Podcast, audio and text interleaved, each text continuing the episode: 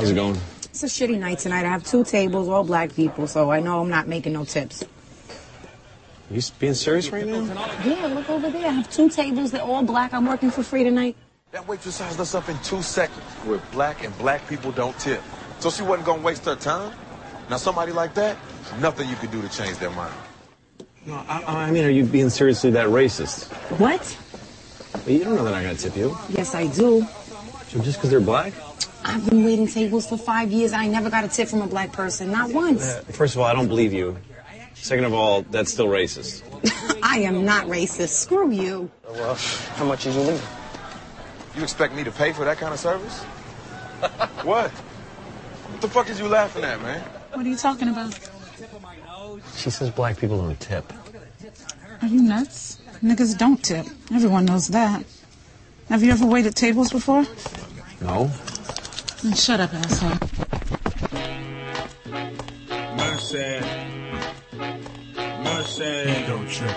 Ego trip. Mercy. Ego trip. Ego trip. Mercy.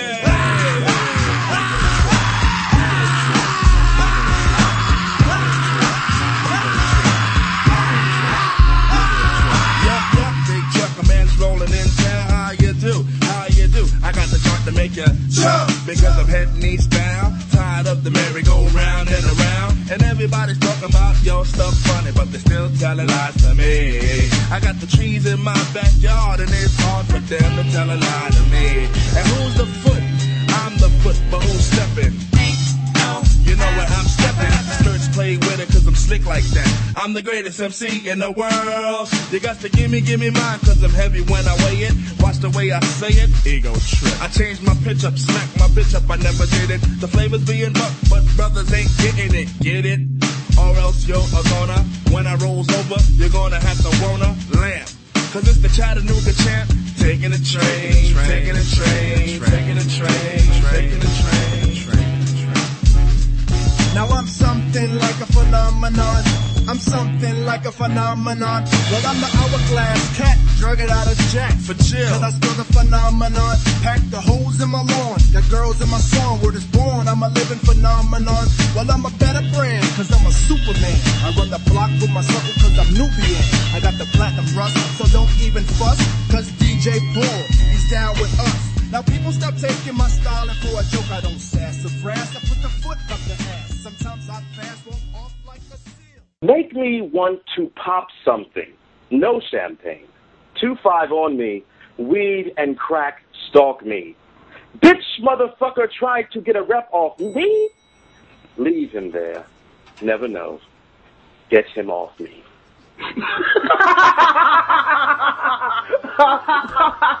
hey, welcome to the Black Guy Who Tips podcast with your host Rod and Karen. And today we have a uh, special guest in the house. Uh, some of you might follow him on Twitter already. He's uh, at Chris Lamberth, L-A-M-B-E-R-T-H. Uh, and he's a comedian and he decided to, you know, we asked him to come on the show, man. I was just talking to him through G chat one day and I was just like, fuck it, man, come on the show. So say what's up to everybody, Chris. What's going on, everybody? How's it going? Dad, the way, the way he was sounding, I was wondering if, um, who is that dude? Um, what you call the butler was on there. The butler dude. Oh, you talking you talking about from the Fresh Prince show? Yes. Oh, uh, Jeff, oh, Jeffrey. Just from like he's all proper. Yeah, he said that shit like a, a, a thespian. yes. The man's got I'm, I'm skills. actually, I'm actually in debt for having a master's in, in fine art, so in acting. So that's you got to put it to use whenever you can. Yeah, I, would- I would be sad with if I had debt from an acting degree, I would do shit like order my coffee in the thespian voice. Like I'm gonna get my money's worth. Fuck that. like I'm using this shit for Me everything. too. Um, be like, drive through lady, I would like thou the Big Mac. And at thou, I would also like the humongous fries that you have up there, young lady, sir, madam. Yeah, I would be terrible. Put that shit to you. yeah, I would definitely, I would definitely be uh, like if I was uh, giving a presentation. You know, like I would definitely at my job when I did my PowerPoint presentation, I would do it really dramatic. You know, I'll put a spotlight on you. exactly, exactly. Have props in the background. Yeah. Come in all dressed up. I'll come out. I would come out with a fucking skull and be like, "Alas, pure Yorick, did not, did not do with his no report break. on time." All right, man. So, um, if you're listening to this already, then you know this is the Black Guy Tips podcast, and you can find us by searching iTunes, Facebook, and Podomatic. Just search for the Black Guy Who Tips, and uh, our podcast will come up. Leave us reviews uh, on iTunes. We really appreciate that. We do. We're at 29 right now, and uh, you know, so the next person to write a review will be number 30. Yes, sir. And uh, of course, uh, you can also go on our Facebook page and we put pictures up there and episodes and, you know, just kind of check in with our fans. And we have some funny fans on there Yes, who make jokes do. all the time. Yes, day and night. Yeah. Them niggas don't sleep.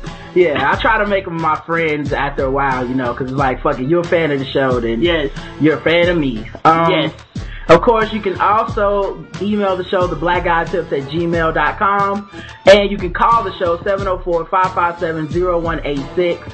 And make sure you check out our blog, theblackguywhotips.com. Look on the right hand side, there's a donate button. So don't forget to donate to the show, man. That's what keeps the show going. Uh, you know, so we really appreciate when people do that. Um, and of course, the official weapon of the show is The taser. that's right.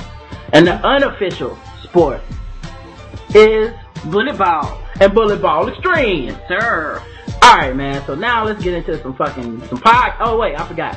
Follow us on Twitter, I'm at Rodimus Prime. I'll say that again, that as in D-A-T. and we have a Twitter list, the black guy who tips dot uh dash three or something like that. I don't know, one and two is already taken. Yeah, one and two was done. So we have fans that took it their own initiative to start a list, which is cool. You know, Yes. not saying don't not don't want you to take it down or anything. But uh, if you want to follow the official list and look at my name, and you know, I try to have everybody who's been a guest on the show and things like that. Um, all right, cool.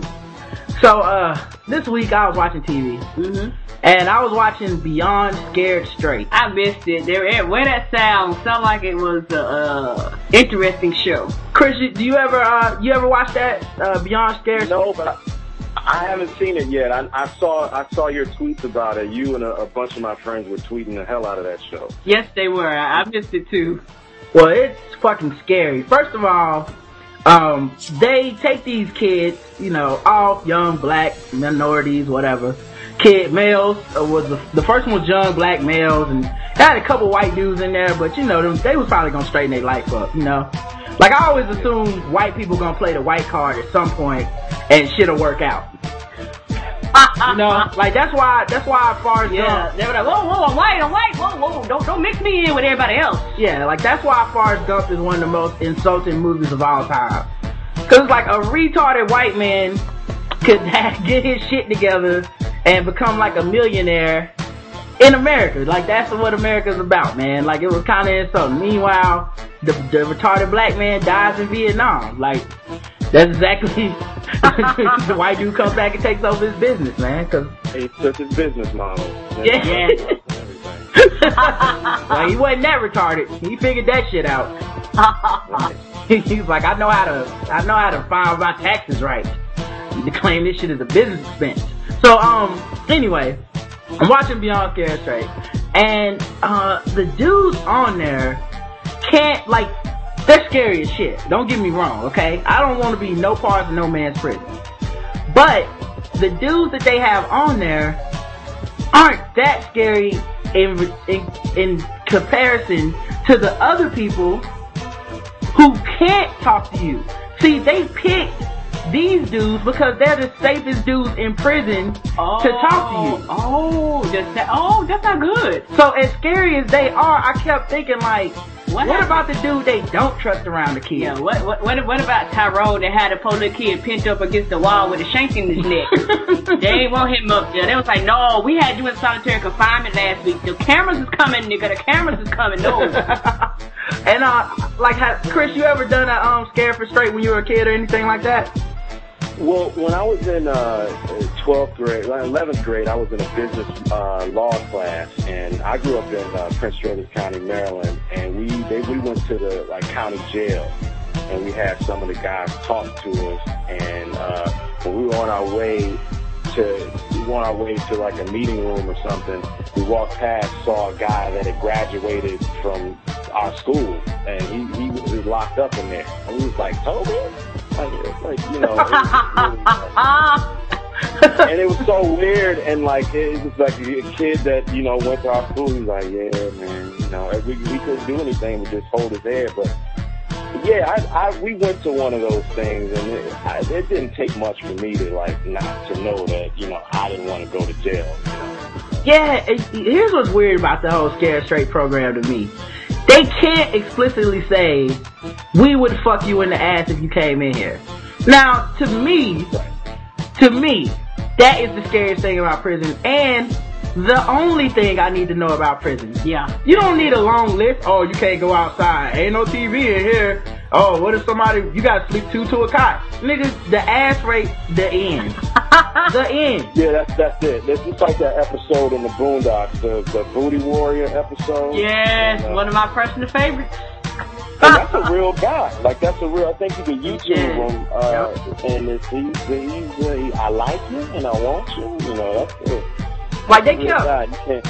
They kept trying to they kept trying to hint at it, Chris. Like instead of being like, look, dog, they rape little boys in here. Don't come in here. They would just be like, man, you know what they would do to you?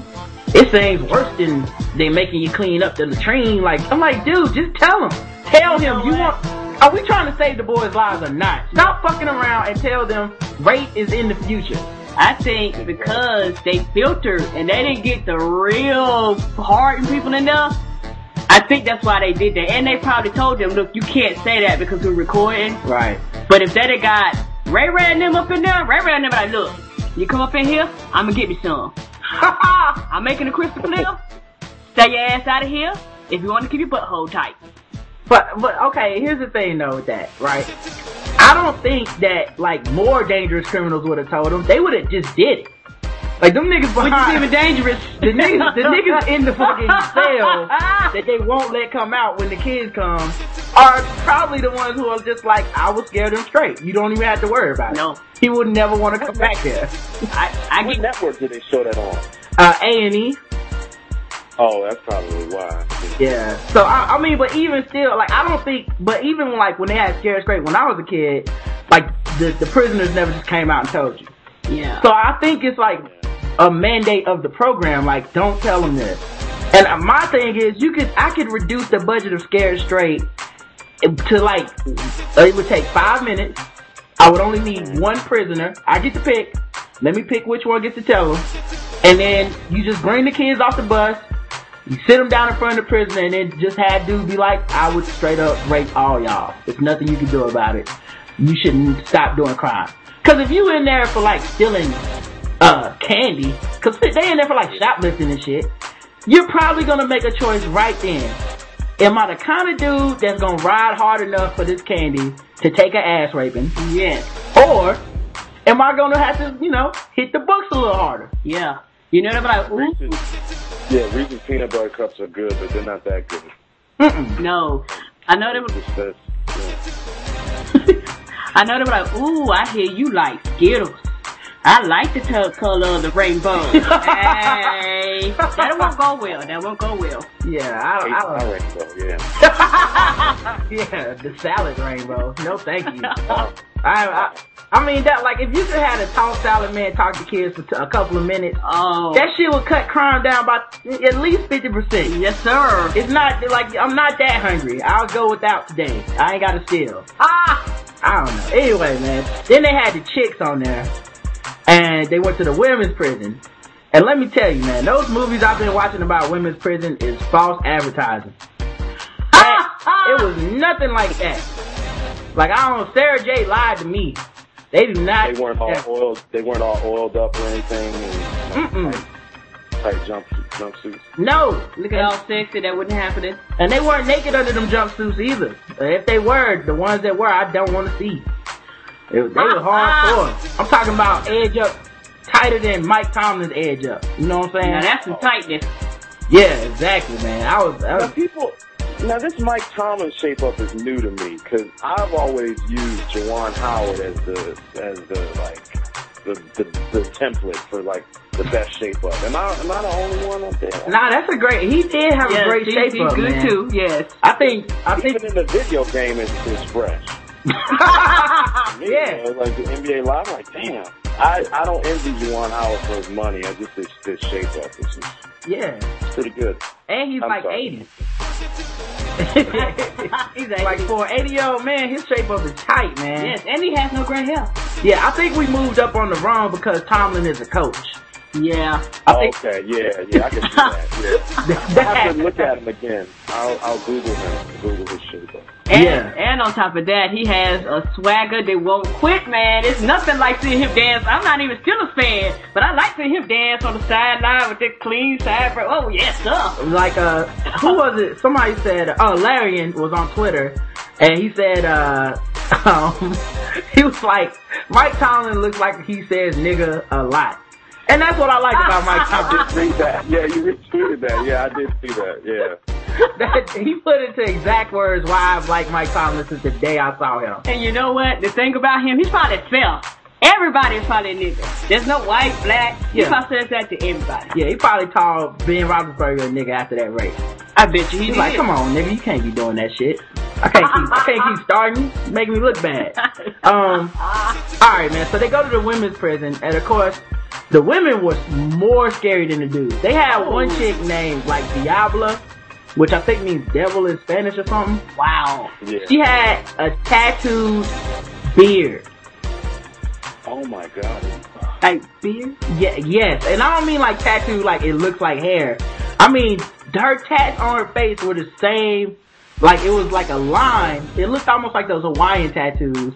It was a line of symbols to her beard, creating like a goatee, and she was scary as shit. Wow. Yes. Even when she was trying to be nice, because this, like I told you, these are the nice inmates. They're actually telling kids good shit. Like, they scare you, but then they tell you, like, man, you don't want to be in here. And they bring in, like, somebody that, you know, shouldn't be in prison. Like, they brought this little white girl who had got a DUI and, and killed somebody, got manslaughter. Oh. So she was in jail for, like, something like 18 years because of that shit. Oh. Um, and like you could just like and see that's what I would do. I would bring out one inmate that's a raper, because you need you know one of them, one of us. That's you know it's like heroes. I would I would bring out one that's a raper and one that's a rapee, and I would have them both talk to the kids like, all right, rape, raper, you go in first. Tell them you know what happened and how you get down. Why you in here? And you know, they have a hardcore story, like I killed 12 babies or some shit, right? Then, you, you know, and of course I would rape you, blah, blah, blah. They leave. Then I bring in the rapee, and of course, you know, they're like, you know, hey, I, I, what are you in here for? I was jaywalking, and I jaywalked right past a bank that was getting robbed, and now my ass is in here for 20 years, and I get raped on the daily.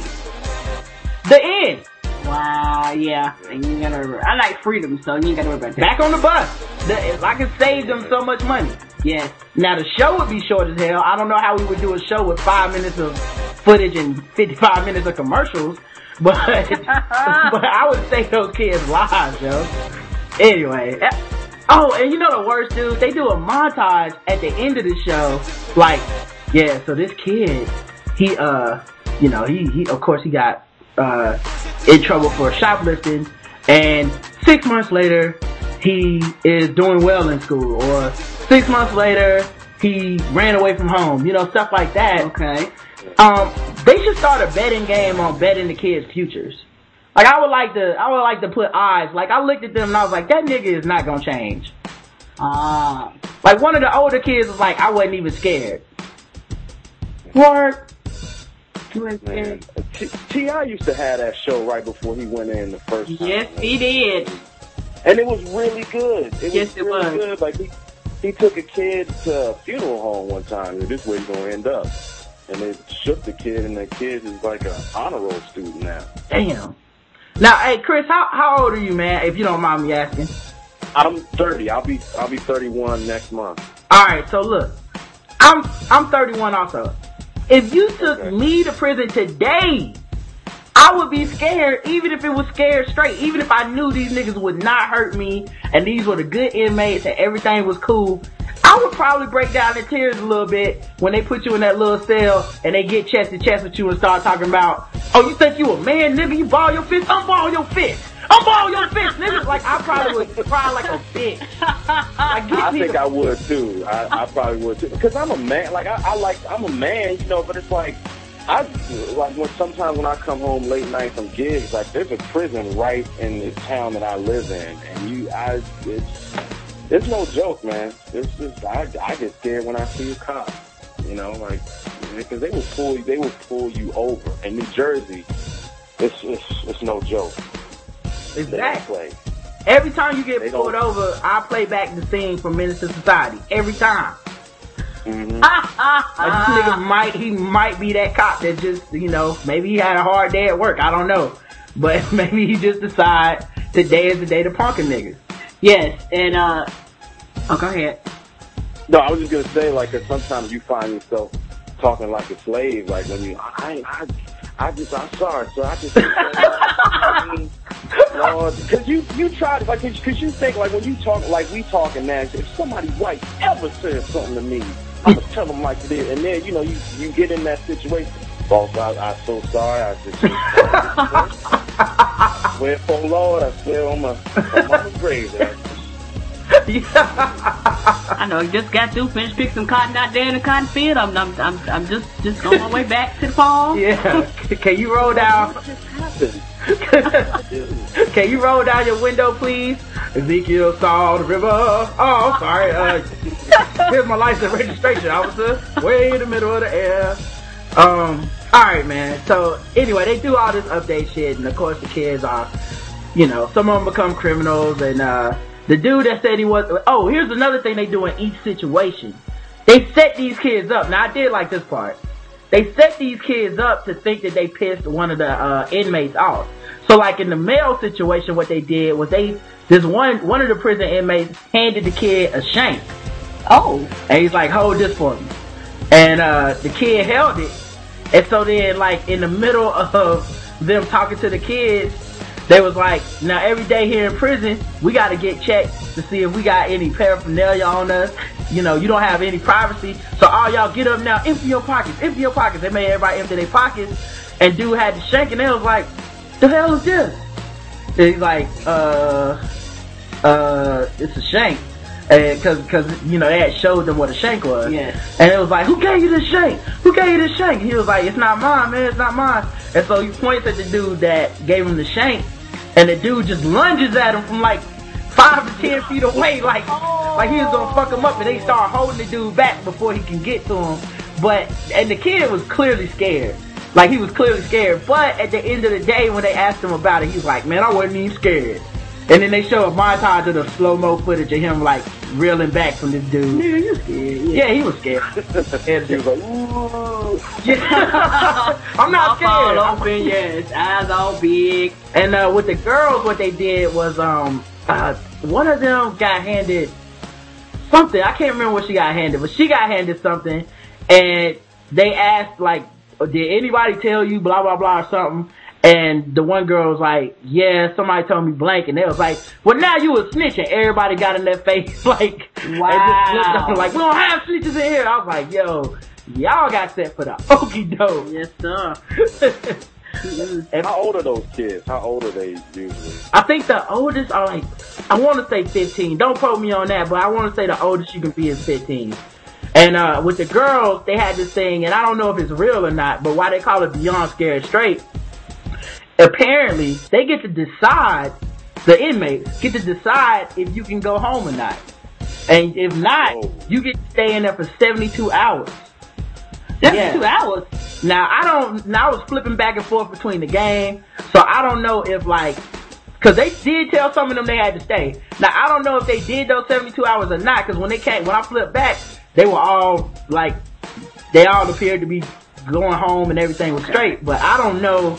They might do that part just to scare them too. But like, hey, this is what happened. Your ass can't go home. Yeah, like I thought they was gonna put them in there with the inmates for a second. Like, yo, that's that is some scared straightness for real. Yes, I'm 100% girl, and I'm I'm I'm good. I'm good with jail. I think they should change it to Beyond Scared Gay though. Because if you if you Ah, tell them we gonna rape you, then you you basically saying we scaring you so much that you know you will be gay if you come in here. Don't do this. We will make you a gay person, not by your choice. But I guess if they did that, some people might sign up just in case, you know. like, oh, word. That's Um, what's going on in there. Alright, so um Alright, so on Twitter today, man, I had some interactions with some folks. Cause I was talking about the game. I came home home at halftime. The Packers are playing the Bears. The Packers are up 14-0. Mm-hmm. And I started watching some of the third quarter and I said, oh man, this this Bears defense is playing pretty good. Like, I don't know how they scored those first 14 points, but you know, the Packers been whooping people's asses pretty pretty routinely Yes, they have. and uh, putting up big numbers, you know, scoring a lot of points. So I said, man, this is this is the best defense I've seen against the Packers, you know, in a long time. You know, this is good D. I bet you they mixed your timeline up, didn't they? Well, not it's not they. Uh, there's a couple people that for some reason, uh, and I noticed this today. For some reason, was today was the day I put it all together. But they've been arguing with arguing with anything I have to say about sports for like three weeks. Wow. And it's like, why the fuck do you follow me? I'm not asking you to follow me. Who follows somebody to argue with them all the time? Wow. Yeah, I'm not even gonna say their names. Fuck them. I think people people have that that thing that you call e courage when they're they're sitting behind their computer and they're like, well, well, fuck you, you know, what do you know? You know, like they just they and then when if you meet met were to meet that same person and same person in person, they would be the same that person who they are behind their computer. That's just people just getting their rocks on. Yeah, and I mean, I, I, I don't think they were being um too disrespectful. Like I've seen that before, where people are like, "Man, I'll beat your ass, you bitch ass nigga." You're like, "Okay, sure you would, buddy. Get off the keys, ease off them keys, dude. You're gonna type type yourself and get a cramp." But uh, Yeah. these dudes, I mean, they were just. It wasn't. It wasn't that they were being um name calling and shit like that too much. I was just more like, man, why the fuck do we talk and we don't have anything in common? And you probably do, but they waste so much time debating and arguing with you that they don't really see what y'all have in common. Yeah, I don't roll with anyone like that in real life. No, me. Like, who do you roll with that's like, hey, Chris, man, you want to come kick it Friday night? Oh shit, man, what you got in mind? What do you want to do? Uh, let's just roll uh to the bar for three hours and argue. no. Yeah, Yeah, I don't. I stay at home for that. We don't argue. we don't even argue. I mean, not home, but, but I would stay at home and take my ass to the bar with Dick and Oh, okay. No, we don't argue here, y'all. I'm sorry. There's no argument in a Black Guy Who Tits house. but uh, yeah, so I don't follow anyone on Twitter that I just want to argue with. I don't follow celebrities just to argue with them. Like people like that follow. Like I follow Glenn Beck and I made him block me. Nigga, congratulations, you wasted a lot of time. like well, you could have, you know, you could have not followed him in the first place. That's right. You know, so I and I don't know. People, somebody hit me up like privately and was like, "This is what happened when you start getting popular with your podcast." I'm like, dude, I didn't ask for that shit though. Like I'm, I will block the shit out of you. Yeah, you can do. I think it's part of the it's a part of, of of what it is. Like when you start getting more popular, and and, and then people they start to see that, then they, you know, and they turn on you, or they they want to. They feel like they can take shots at the throne. I think that's what it. I think that's what it is. In some in some regard. That's crazy, man. You you know what's crazy? Um, if we're constantly having sports conversations, and you're constantly asking me me- my opinion, and I have never asked you your opinion on anything, I might not respect your opinion. You know what I'm saying? Like, that's a really, really good chance I don't give a fuck about you, and you're kind of annoying me. Like, I'm not. It's like like one of the things that uh, and this is you know neither here nor there, but one of the things that uh, conversations I rarely have, or just I don't really acknowledge, is when people ask me who do I think will win a certain game. Cause one, I'm watching the game like you. Like that's the beauty of sports is we don't know shit. We got every reason in the world to think some shit before it happens. And then the other thing happens and then everybody was thinking the other shit and we got all kinds of reasons that it did happen. That's right. You know, I ju- but I understand that for some people this is just how they start conversations. That's true. You know, cause they just want to talk about the game. Yes. But like, if you really have to hit me up to ask me every week, who do I think will win the game? And I know that you're only waiting on my answer because you want to argue with me if you don't agree. Man, miss me with that bullshit. I don't care enough. it's not. That's kind. It's counterproductive. Like, cause Twitter is like to me, like I, I'm, I, I'm being a comedian and just a regular dude that likes a lot of different things.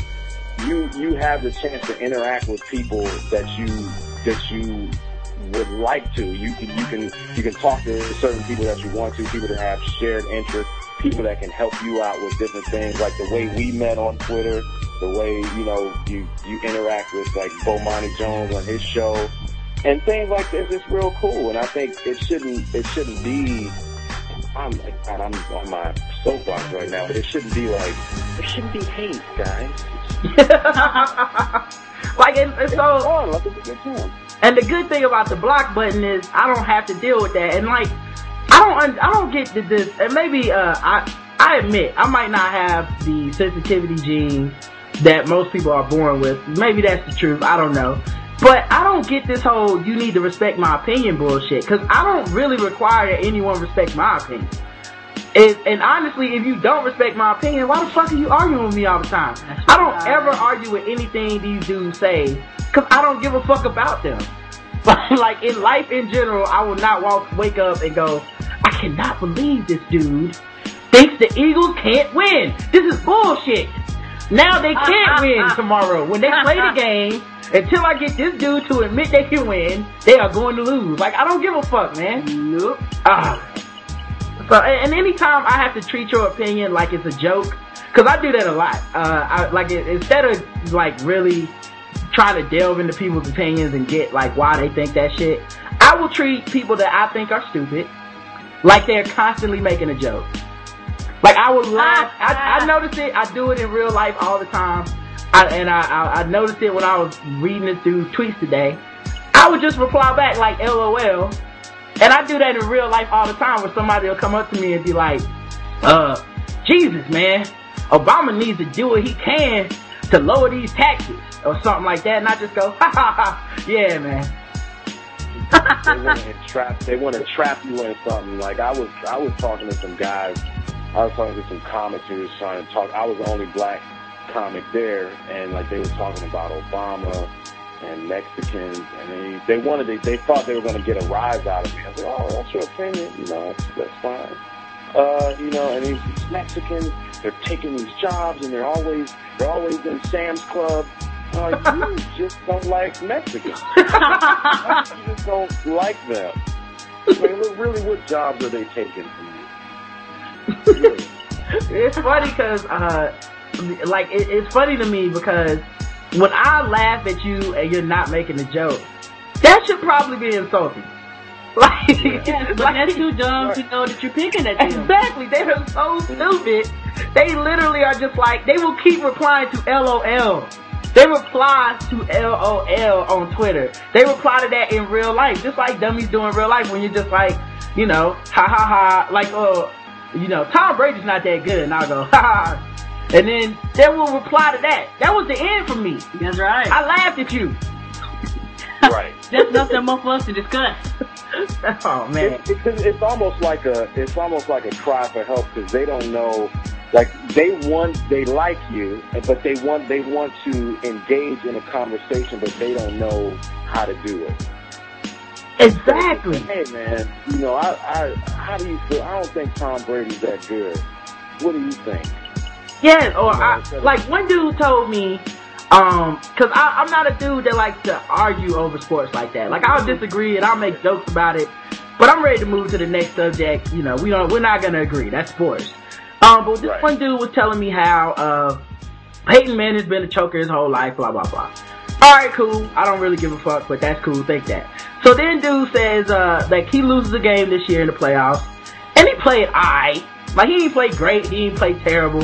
He played alright, and I was like, man, I wouldn't, I wouldn't rack this up as a choke job. I'd just be like, he lost. You know, like That's right. he didn't he didn't do anything to acquit himself of that label if you think he's a choker. But at the same time, he should he didn't really add to it by like going out and playing a shitty game. True. And so this dude is like hitting me up telling me like, uh, man, he's been a choker. And I got stats to go back 10 years. And I had this argument with my nephews for the last 10 years. I'm like, dude, who argues with their family for 10 years? Yes, like, be like, be like, do you get invited to Thanksgiving, nigga? I wouldn't want you there arguing over the turkey. I'm gonna slice this shit. Yeah. I've been arguing with your ass for 10 years about the type of knife we use. What the fuck? That makes no sense. Right. It's like about Peyton Manning, not about the will or Yes. what up? grandmother's ring, just about Peyton Manning. Thank How small is your life?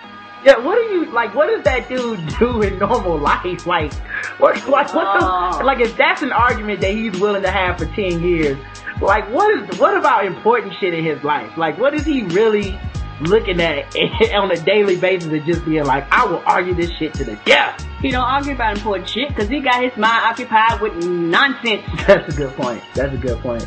I Um, noticed the more you, oh, go ahead. nah, nah, go ahead, man. I was gonna say, like, that just made me think about, like, people at work. I mean, I have a nine to five job, and a lot of people were getting laid off uh, at my job. And, uh, previously, like, we used to have, like, Christmas parties and, like, a big, we used to have, when we used to be in New York City, we used to have a big party at, like, one of these concert venues and stuff. It was great. Now we moved to the suburbs. There's a company trying to save money. And, uh, we, they had a luncheon for us last year. It was good. It was free food. You know, people still complain. This year, times are a little rougher. The company says, you know, okay, we're gonna we're gonna like give everybody lunch. We're gonna buy like sandwiches and cookies and drinks.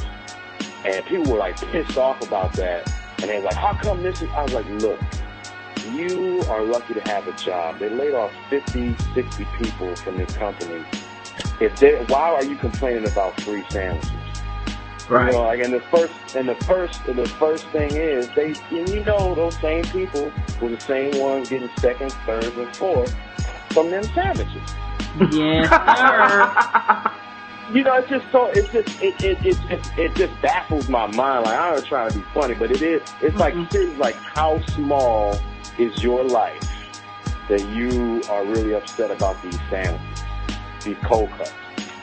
Yeah, man, you're right, dude. And it's like, how did this dude follow me on Twitter? Like, he's obviously is the kind of dude that argues over sandwiches. So, like, what about me? What about me made him want to follow me over Twitter? Like, what did he read of mine that he was like, that's funny. I would like to harass him. he's so funny. I would like to constantly annoy the shit out of him until he blocks me. Yes. Like, suck my dick. I think Anyway. I think some people's lives are like that. Like you call them trolls. yeah, they're definitely. Yeah, I think some people actually just go around and harass, and I don't know if they got a, a trophy wall or or marks they mark on their on their wall in jail where every time they get blocked they make a little notch in it, but they get excited when they get blocked.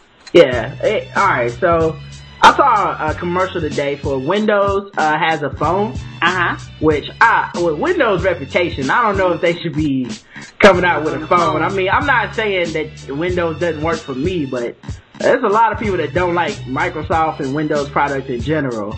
But um, you know, they work fine for me. But the model of this phone is motto is they want you to get in and get out of the phone in a few seconds so you can deal with your life. Oh, yeah, okay, yeah. Okay, I've seen those commercials. Yes. Now, here's Yeah. the thing. The- One, that means they definitely don't have Angry Birds. So, I don't appreciate that shit. Um, the second thing is, like, is that really anybody's problem they have with their phone? No. Like, that sounds boring as shit. I like my phone that does a bunch of shit that I don't really need, but I like to do. True. Right. If you get in and out, Yeah. Go ahead, babes. I'm sorry. Oh, I was just gonna say, like, sometimes people use their phones to avoid life. Yes. I, you see it all the time at parties, like, or or somewhere at the bar. You don't have to talk to someone. Oh, I'm on my phone. Oh, yeah. Yeah, I'm on I, a really important game of Angry Birds. I, you know, I gotta, I really have to finish this Words with Friends puzzle before I can talk to you, ugly lady. Um, and we use it all the time. Like people use it during mundane things. Like you know, if I want to use the bathroom, nobody really wants to be a hundred percent conscious for the totality of them taking a number two. So of course they're gonna pull that phone out and see if they can finish that really hard level of Angry Birds or whatever. You know, you you do it, you know, at the doctor's office, uh, you know, during sex, you know, you might pull it out to be like, this is the worst sex I ever had. Let me see if I can check out Twitter and see what people are doing. Maybe this is more interesting than his ass. Somebody retweeted the podcast, huh? Oh, never mind. Just, just keep blowing me. But um, well, anyway, man, I just think that that's a dumb advertisement. If anything, you should be telling me how awesome your phone is and how it's gonna take up all my time, all the time, because I can't stop using. Yeah, and if that, that, put like this, if you want to get in and out, just say your phone rings and texts only. Damn it. My phone is supposed to be entertainment system. That's Get a my phone get a landline. Yes. yes. My phone is supposed to entertain me. I can watch movies, videos, DVDs, download, Netflix, everything from my phone. If I'm supposed to get on with life, screw your phone. No. Chris, you what kind of phone you got, man? You rocking uh, you rocking like the iPhone, the BlackBerry, the what, whatever. I don't know. what I- well, yeah. They name them I got a shit now. I got a BlackBerry Torch, and I I uh, I just got it. I um re renewed my uh, contract, and the guy gave it to me for free. So uh, I, it's pretty cool. Like I I like the. I'm afraid of the iPhone because I tried to type on there, and it's just it's not for me, and I it's a little too awkward. But I, I like BlackBerry. I had BlackBerry for about five or six years now, and it's, it's cool. Yeah, all right. Well, see, like I don't get into the the versus shit, like Uh-huh. BlackBerry versus iPhone, uh, Joy versus such and such. You like your phone, you like your phone. Like I don't pay to rep a team. You know what I'm saying? Like I'm not. No. I'm not gonna pay. I can see if they were paying me, but I'm not gonna pay you so I could be like Team iPhone, bitch. Like no. No, no. If if AT&T starts sponsoring, then we could talk about size. yeah. Right, exactly. Um. So like when you uh now you're in New York now. Yeah, I live in New Jersey, and uh, I I do stand up in New York, New Jersey, all of that stuff. Yeah. So all right. Do you ever try acting? Like do you ever try it out for acting parts or when you see um you know like casting calls? You ever tried to go to any of those? Well, not since I've been here. Like I've sent my stuff out, and uh, you know, it's a, that's a whole nother uh, ball of wax. But I haven't gotten to that yet. But when I, I used to live in Chicago when I was uh, training, uh, when I got my MFA, when I was working on that, and I did go on a lot of auditions. Uh, I was fortunate enough to audition for a Tyler Perry film. And I'm making air quotes. You can't see that. Oh, I, I, I saw it in my brain. Okay, okay. Brown. A- apparently, I wasn't good enough to tell Angela Bassett that they closed down the plant, so I didn't get that part. I think I was reading it. I read it too like too accurate. I was like, they have closed down the shop, Angela Bassett. they, didn't like it. They were like, that's too much. So, But no, um, but uh, go ahead, go ahead. did you ever like try out for um, like, cause I've been seeing this a lot lately. I, I watched the show called The Cape. It's terrible. Don't watch it, but I do. Um, so I was watching The Cape and I was thinking it's cool that we have r- racial progress, but I wonder if it's fucking up jobs for black actors because the one reliable job you could count on in uh, old, you know, old school TV was being a black stick up man or, you know, black scary dude who's about to rob the store. You know, that dude. And now, but since Obama and everything's PC, I, I saw a white dude and an Asian who both spoke perfect English robbing a store in the Cape. Like they were criminals. And they both look like, oh. they both looked like they were about to rob the store and they go put on their khakis and go back to their desk job. And I was, ah. I was thinking like, well, what the fuck do black actors have left? Wow. It's it's really. It's like a lot of it. All it is is like it's mainly like Tyler Perry now, and it, and it, like he like I can respect his hustle, but But at what point does it come where like you're not really you're not really moving along the you're not I don't see that as carrying on the tradition. I see like it's just I don't want to say oh you setting us back. It's just it's not ah ah where do I want to go with that? it's just it's just not good. Like I I watched uh for Colored Girls uh with my dad on like Christmas Day, and that was the worst decision we ever made. Uh, that really made me hate like it made me hate myself. It made me hate my like my black skin and I felt like I wanted to like jump in a tub of bleach and just like it was just horrible. Like it's just like it just made black men just so like ba- it, I just felt so bad. It's like what's his name? Khalil Kain, dude, the dude that was in Juice, the the the dude who was the dude that got Raheem that got killed in Juice. Yeah. yeah. Now I haven't seen him probably since that movie or since he played Tiger Woods.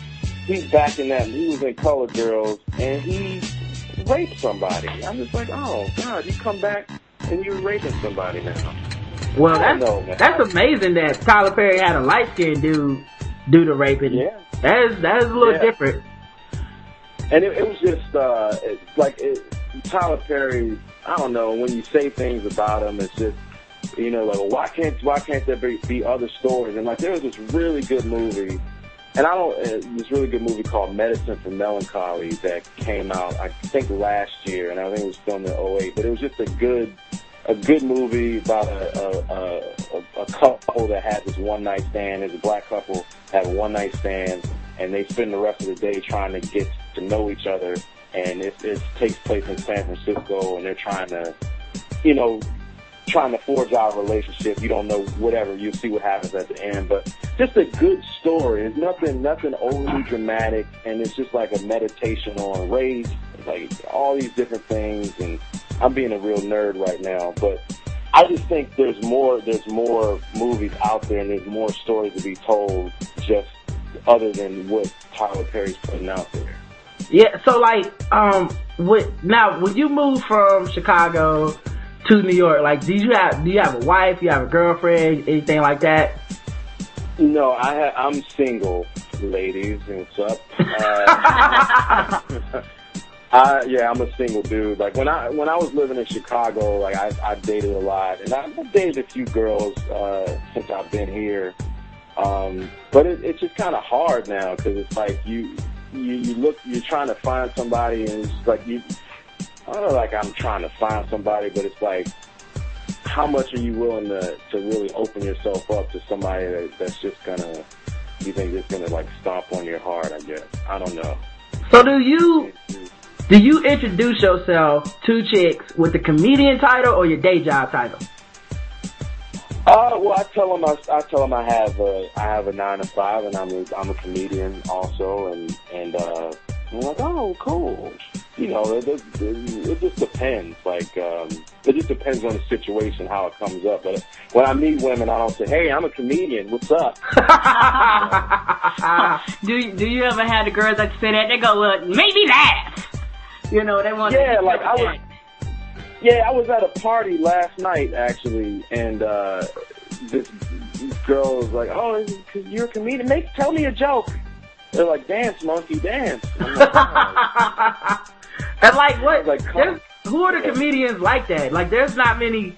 Like comedy's not really like that anymore. No. Where dudes like tell me a joke and it's like you know, uh, two Muslims walking to a bar, boom or whatever the fuck. Like nobody's Right, keeping those yeah. jokes on hand. Like Not only that, and be like, bitch, you ain't paying, so you don't get jokes for free. Yeah, like tell me, a, Exactly. like tell me a joke. No, it's gonna start with, you know, okay, well, I was watching such and such, and you know, I was tired, and it's like a story because they're, they're the jokes are more story like now. They're not They are. boom boom, you know.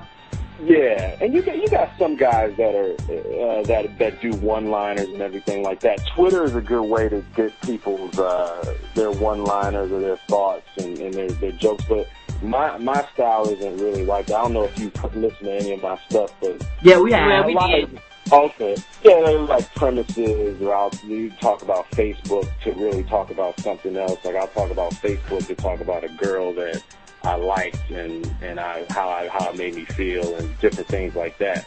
but it just it just depends on the style of the person. But I, I don't.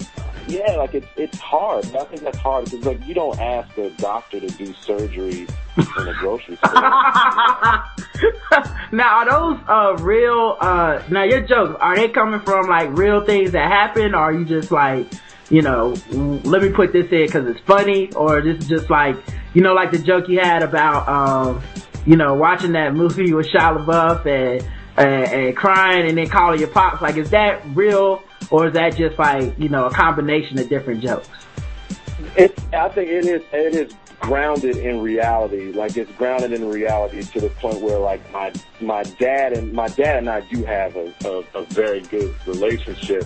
But he always like kind of prods me every now and then about, oh, you you could play football. Play football, you would have did it. You would have did that X, Y, and Z. And like I, I had this joke about like the uh, the iPhone, like the iPhone, you can download all these apps, but I wish I had an app to. uh that you can get so my father would stop resenting me for not playing football. and, like, and because like my dad will call me up and he'll say like, "Hey Chris, what are you doing?" oh, I'm just hanging out playing Madden. Oh, well, you could have been in that game. and I could have had an Escalade. You know, like that's like that's like you know like really you know that's how it is. It's just like grounded in in a, in a form of reality. But the Shia LaBeouf thing, like I did see that movie. It it was very moving, and it did make me think about my dad. Like because it's like you know you got this kid who's got this dream, and that's all he's ever wanted to do. And he accomplished it because it's the first guy, it's the first amateur to ever win the U.S. Open and he's he beat all these you know major guys, and he was just a townie. And that that's why I always mess with Ty, uh, Shia LaBeouf. I, that I like that dude. Like I, I enjoy yeah. I enjoy his work. Yeah, I, I, I like Shia LaBeouf too, man. But he, some of his movies, man, I he uh, that Indiana Jones, man. I don't know what happened with that. It ain't his fault. It wasn't his you can't put that kind of evil on Shia, man. That wasn't his. hey, I'm not saying it's his fault. I'm just saying, like, yeah. I can't see everything he's in. I gotta start judging better because I, for a while I was just seeing anything with Shia LaBeouf. Like, I was, yeah. I was like, I was like, fuck it, man. Indiana Jones, uh, that Eagle Eye movie, uh, I was yeah. in, but then I saw, I, I saw Indiana Jones and I learned because the next movie I saw for him was Wall Street, Money Never Sleeps, and I said, fuck this. yeah, I just saw that recently. Yeah, I, that was like, it was like Wall Street, Money Never Sleeps. It doesn't have to sleep, Oliver Stone, because it's not a person. I, I, I heard you know, I heard they named that that because they couldn't make it a sequel because Michael Douglas's ex-wife had something in their uh, uh, divorce settlement where she reaps half of the money off of anything he does that is based, uh, basically a sequel of any movie he did while they were together. Are you serious? So that's why they named it that weird ass name, so they could be like, it's not really technically a sequel. Um, she's still gonna get half, I bet. Oh yeah. That yeah, that movie was okay, but I think one of my favorites was Greatest Game Ever Played of his, and then uh Disturbia. I I enjoyed that. Disturbia was a good flick. Well, ironically, my favorite Shia LaBeouf movie is Transformers. And I love the Transformers. What can I say? That, dude, that's the most racist movie franchise ever in the 21st century. The second one is, is racist, oh, overtly racist. Yes. Dude, but you know they killed, they killed Eddie Winslow in the first one though. Yeah, but yeah. Ed, Eddie Winslow dies in everything he's in. Like, as soon as I knew that was voiced by Eddie Winslow, I said, he dead. I don't even know that nigga real name. no, he did They let they let Tyrese live. You know what I'm saying? Yeah. I knew Tyrese gonna live. yeah, I, I, I thought like it, the the best thing for those movies was Megan Fox to me, but yeah. now she she got too skinny. Yeah, they about to, they about to uh, get rid of her anyway. Hey, yo, the, um, on the real though, that jazz transformer was so racist. And like, yeah, my, he was the only one that danced. Like he danced all of his dialogue. He was like, the Decepticons over there, bitches. You know, like doing the rerun dance. I'm like, really? Well, why did you have to say that? You know, and like he he was the only one to die. He was the only Transformer to die, and he was like the first one to attack Megatron And like you remember that, like when Megatron busted out of the little uh, the canyon or whatever, and Jazz was the first one. He was like, "You want a piece of me, Megatron?" And like Megatron just grabs him with one hand, and then he says, "I want two pieces of you, nigger robot." I like how Jazz was speaking in hip hop slang the whole time. All the other ones except Bumblebee can talk good English. Yeah. But All of them sounded like they went to like Princeton and Harvard. They were like, Starscream, thou hast forsaken the Decepticon regime. On you and all, you know, like really, like, did I need to bring a thesaurus to this movie, or you know, like, Jazz was just like, "What's poppin', my niggas?" Like he almost yeah, said, man, he almost called them his niggas. I know, I knew it when it when it happened. Do you think you think Jazz knew how to do Dougie? Yeah, that's, oh yeah. That well, the the more racist part, I have the extended DVD, and the real fucked up part they don't show in the movie is um, like they show uh extra deleted scenes where Jazz was getting calls from creditors because he was behind on his bills, and they, they took that out. There was you know, and then there was another part where it was this uh, there was another part where there was this like public transportation bus and it was a, a white transformer and it transformed into this real fat white female transformer and Jazz was trying to holler at her. And I was like, see, Michael Bay is on some bullshit, man. Yes, he is. Anyway, man, um, uh, my last random thought, man, uh, I, I don't, I'm not really a heavy beer drinker. Uh, so I don't know, uh, y'all, Chris, you drink, uh, I know comedians either typically drink all the time or never drink. Which, which are you? I think like if if I had to have an addiction, it would be like pizza and cheeseburgers. I'm not like a uh, a drinker per se. Like every now and then I'll have one. I'm Okay. a huge drinker. Alright, well, you know, if you get too famous or too good at this, you're gonna either have be an alcoholic or a recovering alcoholic. It's the I think it would be like you know, it was just like Chris was at McDonald's, you know, you know, just like eat too much Sonic. You know, my like, cause I wouldn't. I'm not that like. I don't know. Like, I'm not that flashy. I'm just like pretty, pretty boring. Like, if I ever like made it or got famous, I'd be like, I'd be like, I'd be going to Target. You see Chris at Target all the time. they got ocean spray. They got ocean spray products are on sale, son. Well, It would be boring. If you uh if you eat too much McDonald's and you get fat, then you're gonna get a drug problem, dude. Because that's how all the good, funny, fat comedians go out, man. That's it's, it's, I'm- I'm, waiting on that kid Ralphie or whatever. I'm waiting on him to pop up on crystal meth or something. Ralphie May. Yeah, Yeah. man, he's doing too good. He's doing too well. Fat comedians do not fucking make it, man. Um, Yeah. but uh, anyway, I was thinking about beer because I, I had I was drinking one, and um, is it me or is the the kind of cap that you have to take off with a beer bottle opener? Is that just uh something they do to separate class of beer? Cause I don't. What kind are you drinking? It was uh this was a uh Magic Hat vinyl lager and lager's upside down for some reason. Spring seasonal uh I guess the spring seasonal flavor or whatever the fuck. And uh I needed a bottle opener, but when I buy like a you know, a Miller goddamn 64, uh it, it's it, it's just, you know, regular twist off. I, I think they do do that.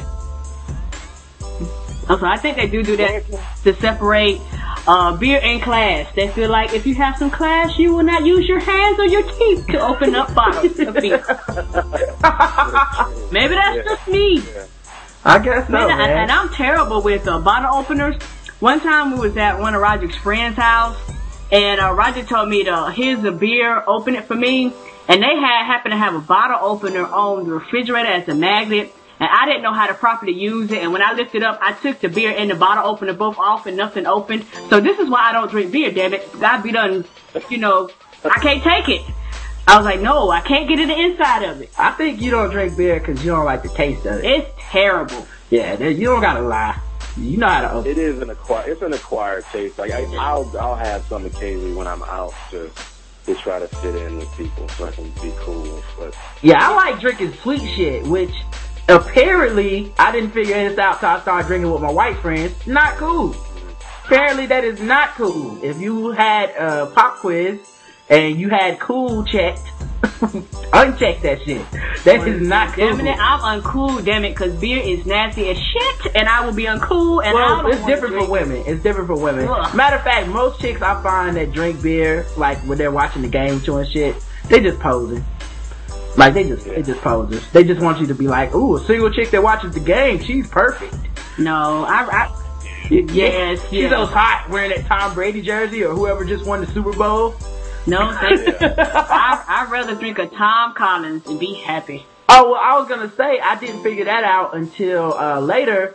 But if you have a drink of choice, even if it's sweet, but it has a name, it's not as bad. So like when I order a Tom Collins, the most I'll get asked is like, "What's in that?" Okay. And as long as they don't bring me any fruit on top of my Tom Collins, which I hate, as long as they don't do that, I'm straight. I Now, won't they get start judged. chopping the limes and the lemons, you might be in trouble. Yeah, then it's like, oh, you're drinking like a bitch again. Like, man, You know, and that- yo, that's you're exactly right because I don't really drink that much. Like I probably started drinking like like after college actually. Like uh, one of my boys came to visit me in Chicago. It was him and his girl and me. We were hanging out, and we he ordered amaretto sours for all of us, and I had never had one before. I was like, oh, this is really good. I like it, and it's it's a sweet drink. And uh, the a couple of I would get it like all the time. And then like one time I heard somebody on TV say like if you drinking an amaretto sour, you're gay. And I was like, oh no. But it's so it's so good. I never had amaretto. I haven't had one in like seven years, and I and I feel like I'm, you know, Don't let them run you away. You know, it's crazy because drinking is about peer pressure. Even now, I will say this though, and this is this is weird, but um, the first time I drank a beer, I hated it. You know, the second time, etc. But then, just one day, I don't know when the fuck this happened. I was just sitting in the house and I wanted a beer, and that's how they get you. I don't know how the fuck that happens. I don't. There was no switch. It wasn't like a magical sign. Do they sprinkle a little bit of crack in the beer? Don't tell nobody. I don't know, but I had a I had a thirst that only beer could quench, and it's not crack in this beer because that you're thinking about Colt 45. They only put I'm crack in malt liquor. Okay. Yeah, My that's, bad. that's what goes to the black community, not just Malt regular liquor, ass beer. Crack and chicken grease. Yeah, yes. oh my but um, broken dreams. but, but yeah, dude, and I've had the same thing where somebody was like, like I used to drink, and this, this is funny now that I know all this shit, but I would drink Smirnoff, you know, I'd get it at the house and shit, you know, I ain't gotta impress nobody at the crib. Drink me a couple Smirnoff or whatever, watch the game, and I never told anybody, I just drank them, and I didn't tell anybody like it was a secret. I just didn't know that it was a thing, you know? Oh, okay. So I'm drinking the fucking Smirnoff, and um, we go out to the bar, and I'm like, they're like, uh, hey, I'll buy everybody around, man. What are y'all drinking? And I was like, I don't know, uh, I don't really drink, you know. Like, well, anything, man. You tell me. I was like, well, I guess Smirnoff. And then they're like, oh, you fucking fag, you're gay. it's gay as shit. I'm not buying that bullshit. And I I was like, oh, I took the dick out of my mouth. I was like, well, look, this is, I'm not gay. I want a beer. This is ridiculous. I did not know I was gay. Yeah, because it's like you you feel like you know you know that you're secure in your manhood, but still sometimes you're like, really, I shouldn't be drinking this is gay. Yeah, I felt bad, man. So, and now like I can't even go to the store and buy it because then I feel like the cashier's gonna look at me unless Karen's with me. The cashier look at me and be like, "Hmm, cranberry Smirnoff, huh? You got a six-year-old girl you trying to get drunk, sir?" we what are you talk- doing here, Rod? What are you doing? Have a seat over there. What's gonna happen? I, you- I had the same experience, but it's not with alcohol. It's it's with watermelon juice. Have you guys ever heard of that? No. Wait. I like watermelon. I might have. Go explain what it is first.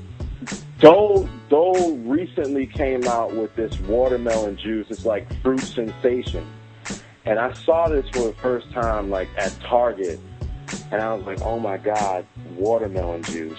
And I was like, how am I gonna get this out of the store without disgracing my race? You know what I'm saying? Like, and it's just like it was it was you, you just like like really am I like setting the race back for doing this? You know, like every time if I take a sip, does that equal? You know, does that make Rosa Parks Ro- Ghost cry because I'm drinking this watermelon juice? And, and you know, just it's good though. It's really good. Like I, I think it's I, think it's pretty good. I say no, as long as when you sip, you're not spitting out watermelon seeds, you good. Yeah, you know, there's no seeds in this. Okay, It- you good actually- Yeah, I think it's. It kind of tastes like a like an owl Why does the shit that tastes that the best? Good. Why does the shit that tastes the best always got to be the most racist? Like orange and grape soda, red Kool Aid, Yeah. chicken. Like, they, leave the good shit, please. God damn. You know, one th- one thing, like I went to a predominantly white school, and uh I will tell you this: white people like chicken just as much as we do. Of course they do, but it's still the most racist food. Like, why couldn't they have Yeah. picked like cauliflower?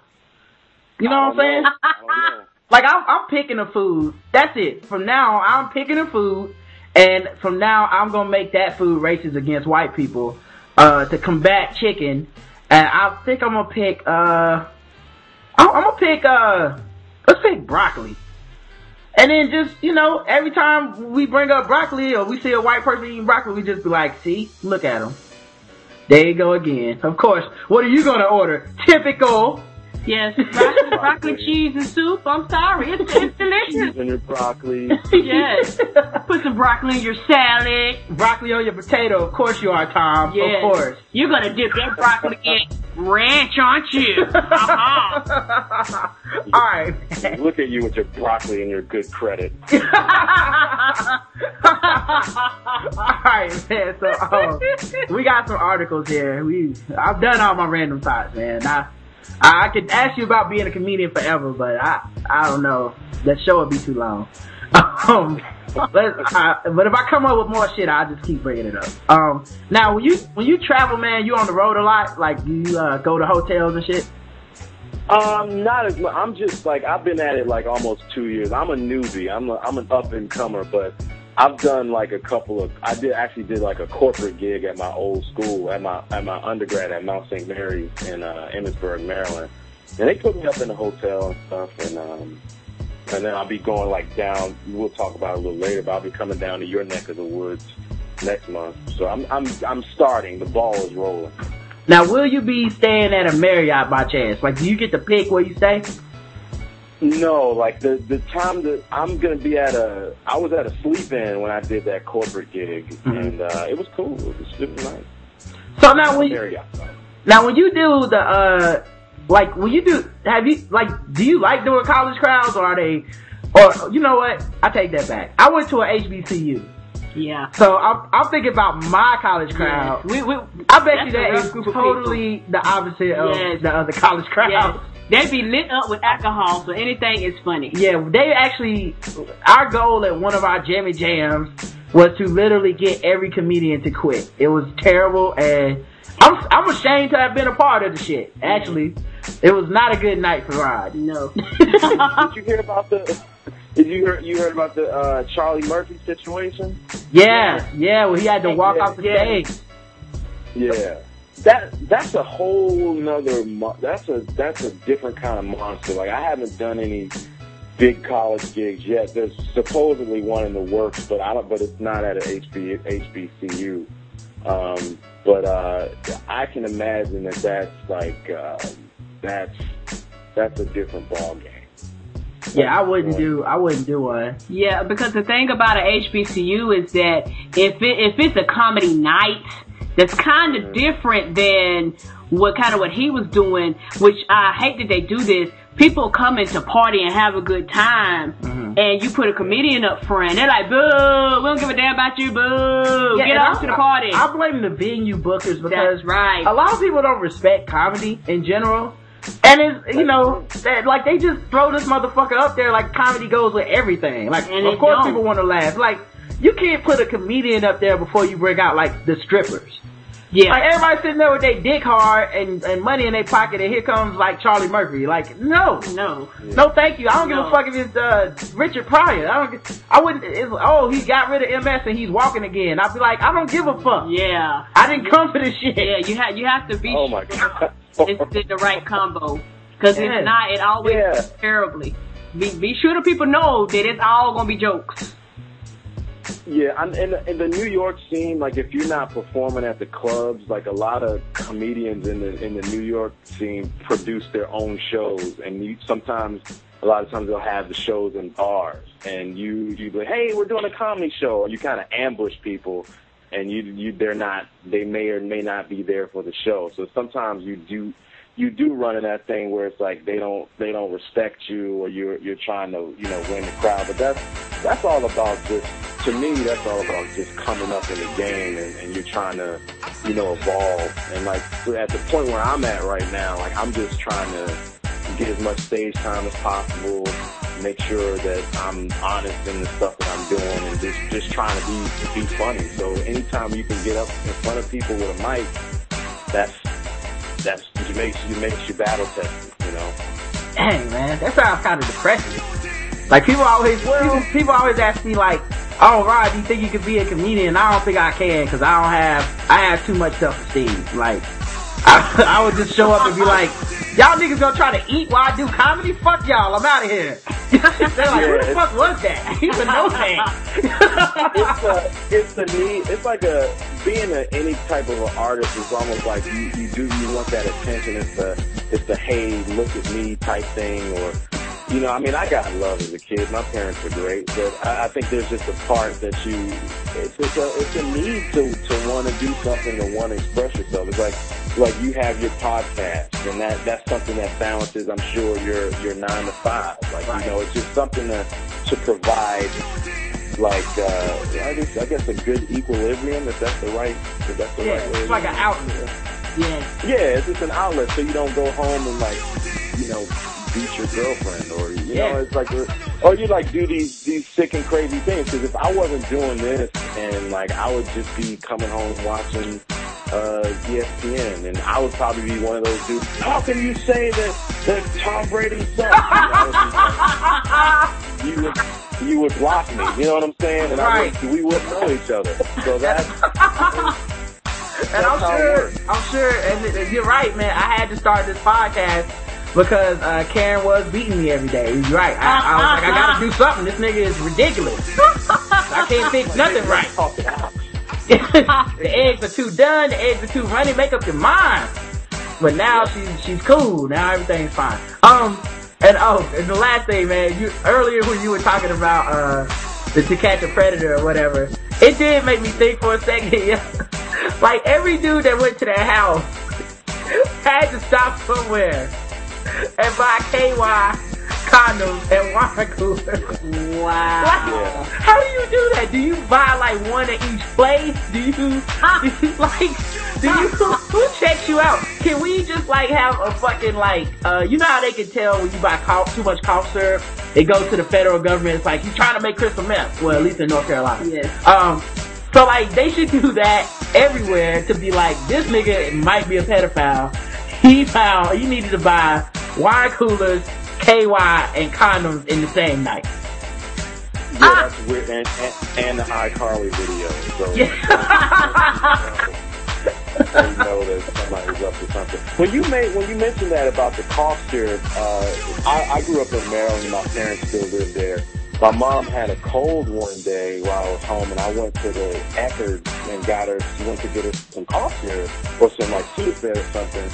And this woman like said, "Can I see your driver's license? Can I see your ID? Yes. Can I see you know your report card from third grade?" And I was like, "Whoa, all this to buy some vitamin, some medicine like that?" Because I, had never, I hadn't run into that, and I, it's been a while ago since I bought Sudafed. But it's like this is really, this is intense.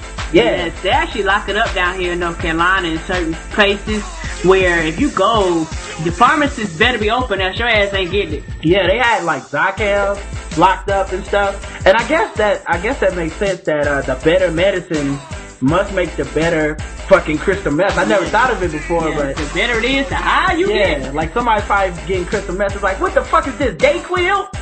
Come on, man. Yeah. This is some bullshit. like- I need Theraflu. so I Store brand. yeah. Do like, you know, they had them tickets, they had those tickets like they used to have at Toys R Us when you go get the video game, you had to take the ticket out to the register, then they go in the back and get the, and get the medicine for you. I was like, wow, that's, Exactly. that's different. For some touching. And, alright, so, um, alright, the article.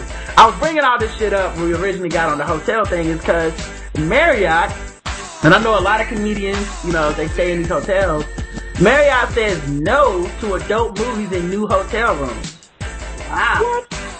Marriott says it won't provide access to adult movies from new hotel rooms it opens over the next three, several years. Wow. The decision to go, the decision to They go got to wipe the foreign- walls now. Yeah. Uh, uh, fucking jacking off on the wall in the hotel. Somebody is. the decision to go porn free, you're like, I don't stay here. That's right. Anyway, the decision to go porn free comes after years of discussing whether the availability of lucrative adult films in guest rooms is appropriate and whether safeguards exist to prevent children from seeing it. Marriott, though, links the move to a pending shift to new in-room entertainment technology for its hotels. Traditional video systems, which included access to adult content played in the menu selection, will replace, be replaced by internet-based video on demand systems. Uh, hotels have seen revenue from providing pay-per-view movies in rooms shrink as business travelers increasingly check into hotels with their own source of entertainment, such as Netflix DVDs, a laptop, an iPod Touch, or a Slingbox. Oh, I never thought about that, but you're right. Like, if I could bring my my iPhone or something and watch Netflix through my phone, do I really need uh, to pay eight ninety five for you know the latest Cameron Diaz bullshit movie? And then not only that, when I can stream porn on my TV, I mean, my phone, why am I gonna pay twenty dollars for your service? But it's twenty dollars extra onto the tab. Oh man, you know, crazy. and on top of that, you know, like I said, your phone is basically a personal computer now. So I'm pretty sure they've seen they millions of dollars go to a hundred thousand over, you know, a five or six year span of all the stores. Which so this makes sense. Yeah, I guess you would just get it through your internet video on demand system if they're offering porn at all. Mm-hmm. But I mean, Have your own hard drive. yeah, basically. I mean, now I don't know what kind of foul shit they're gonna find on this. But like, I wouldn't order too much porn on that thing. Is what I'm saying. I'd be careful Yeah. about where I'm surfing the net. Yeah. Now I do have a question though about this shit though. Um, like has have any of y'all ever seen uh porn in a fucking hotel? It's not the same as the porn on the street. No, it's not. It's, I don't think that I've ever seen it. I don't know that I've ever looked at porn on No. on the on the TV at the hotel. it's it's it's not what's hot in the streets. It's no. not. It's whack, yo. I paid Yeah. for it. I felt ripped off, man. Like Yes, I watched it too. It was terrible. now, and this is gonna sound weird because I didn't think this really would affect me, but without seeing penetration at all, because they just basically take out every scene where they're showing the dick go in or anything. They just take the dick out of out of out of the thing. Now, to me, that seems like I'm sure people are listening right now. Like, what's so bad about that? I hate the dick. Like, it's the worst part of the porn. I'm, I'm a I'm a straight heterosexual man, but they assume about the dick being gone that made me be like, I can't watch this. Yeah. This Yeah. does nothing for me. It's not real. That's like that's like watching. I was at the gym yesterday and they were showing uh, Kill Bill like on TNT. Like, that's not not real. Yeah. That's real. That's not what that's not what Qu- Tarantino wanted, and I'm sure that's not what the director of that fine pornography film wanted when he directed that movie. Exactly. I'm a purist. You know what I'm saying? I'm for I'm for the I'm for the thespian. This is about the art. And if you just censor the art like that, then of course I'm not gonna be inclined to keep viewing it. No. Now, and the worst part is after you paid nine dollars for porn that you should have got free, you gotta jack off to it. You can't not jack off to that porn. That is ridiculous. I've already violated my principles even paying for this bullshit. Yes. So now I got them jacking off to like porn from 1970 that don't have no dicks in it. Yes, and then and my thing is that it's old porn, and then this was some years ago, so you know the TVs was old. It wasn't in high definition. Oh, and of course there's no black porn on there. Not good, not any good porn. porn, yeah. It's all it's all like the black porn that white people like to watch. So it was like no ass at all on these chicks. Yes. Like Heather Hunter in there and shit. All boobs, no butt. It disgusting. Anyway, anyway, I had to jack off to it, and you keep it for 24 hours, so it's like you gotta jack off twice at least, like make yourself feel better. Um, all right, man. So apparently, speaking of jack offs, Steve Harvey's ex-wife of 16 years blasts Steve on cheating on her with other women, including Marjorie, who I guess is his current, wife. yes. Now, on the scale of one to ten, how shocked are y'all before I read the story? Not shocked at all. She's like his what, third, fourth wife. Third wife. Yes. No. So you're not shocked at all? Would you say zero care? I'm maybe one or two, a little Okay. bit, but you know that that his current wife. But no, Chris, what would you say, man? Scale of one to ten. About, I would say like, and how surprised am I? Yeah. So ten being uh, like hot, like I'm super shocked. Yeah. Uh, I'm not. That's like a, a, a four. Okay. I am a like a negative seventeen. Like this, this shit, this shit does not surprise me at all. Of course he was a cheater. Of course. It, first of all, and I know comedians do this all the time, and it's part of their act and it's funny. But in, in real life, if a dude is constantly telling you how women can do all this shit to control a man from being a bad man, that nigga is lying. He's already cheating. If a dude has ever set you down and said, you know, if you cooked around here, niggas wouldn't want to cheat, he has had his dick in somebody within the last 24 hours. it's, it's- it's true. It's a hundred percent true, man. Nobody talks like that in real life. Oh. You know, if you're not cheating, you just go, baby, can you clean up? You know, if you are cheating, you go, see, this is why niggas cheat. Oh, I'm sorry, this has nothing. To, this is a non sequitur. oh, oh. I can't tell. I was. Uh, I was gonna say like, when did all this? When did all the like total disdain for Steve Harvey happen? Because like, was it around the first time the, when that first book came out, or was it just like? uh, Because I remember. for me, it was definitely the book shit. And it wasn't, it wasn't even immediately the book. It was like the book came out and I was like, ha, that's funny. She wrote another, she wrote a funny book. Cause comedians write books all the time. yes, I thought it was gonna be funny too. And then I saw this nigga on like regular TV shows promoting the book and he wasn't laughing. And it wasn't no joke though. And I was like, what the fuck are you doing? Yes. You know, and it's, of course I don't agree with it because I mean, anytime you're telling women to, and and I know that like uh, Bomani Jones, he he doesn't like the fact that he's giving away game or whatever. I I don't even see it as giving away game. I just see it as promoting bad relationships. You're telling women to put up with shit and to trick men into being good men, and it's just it's like why don't you just look for a regular dude that you don't got to do all this fucking work with? True. Exactly. I don't know. It's stupid. You meet somebody you have something in, in common with, and I, I think a lot of times, you know, girls go, "Why doesn't anybody want me?" Well, there's, there's probably something wrong with you, with the guys that you're going after, and the same thing with the with the men. You know, like you maybe you're going after the wrong one. Yeah, and I, I mean, I don't know why you get married to cheat anyway, cause, I mean, from the way he talks, he sounds like a dude that was an unrepentant cheater. And I don't know how he kept his business out of the streets like that, having two ex-wives, but, you know, he talks like a dude that has done a lot of cheating, and he just tries to insert, instead of saying Steve, or me, or I, he inserts the word men, and sells a book doing that shit. Like, you know, mm. he'll, men, if a man come home too late all the time, you like, nigga, that was you. Tell the truth. you, this is how you know. You didn't do research and shit, Steve. Like, he ain't sitting around with no fucking scientists and white coats figuring this shit out. You did this shit, man. Yeah. Definitely writing from from experience. I did read the first one because one of my coworkers had it. I thought, let me read this. It took me about a half an hour. It wasn't that. I didn't even finish. You did more than I did. And um, some of it, some of it was just like common sense stuff. Yes, it was. Most of it was. Yeah, all like it's gonna be common sense because the thing is, man, people reading this, they just want to agree with it. You know, they're not actually reading to learn anything. No, I've never met somebody that really was like, I read this book and now my marriage is better. You know, he taught me how to trick my husband into cutting the grass. Like, congratulations.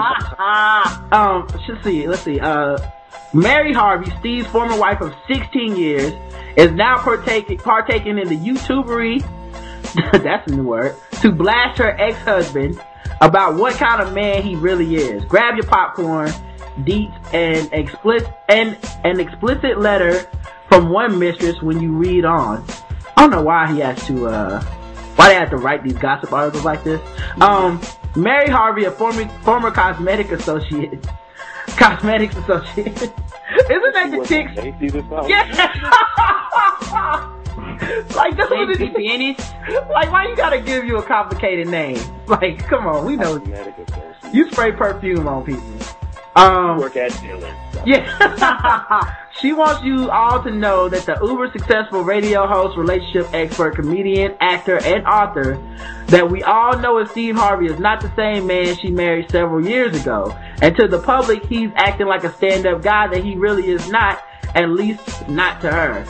And then they have a video, and I can't play the audio right now, but there's a video of her talking about his cheating habits with his mistresses, including one chick who sent a letter to Mary about condoms on the nightstand and how he cheated on Mary with his current wife, Major Marjorie.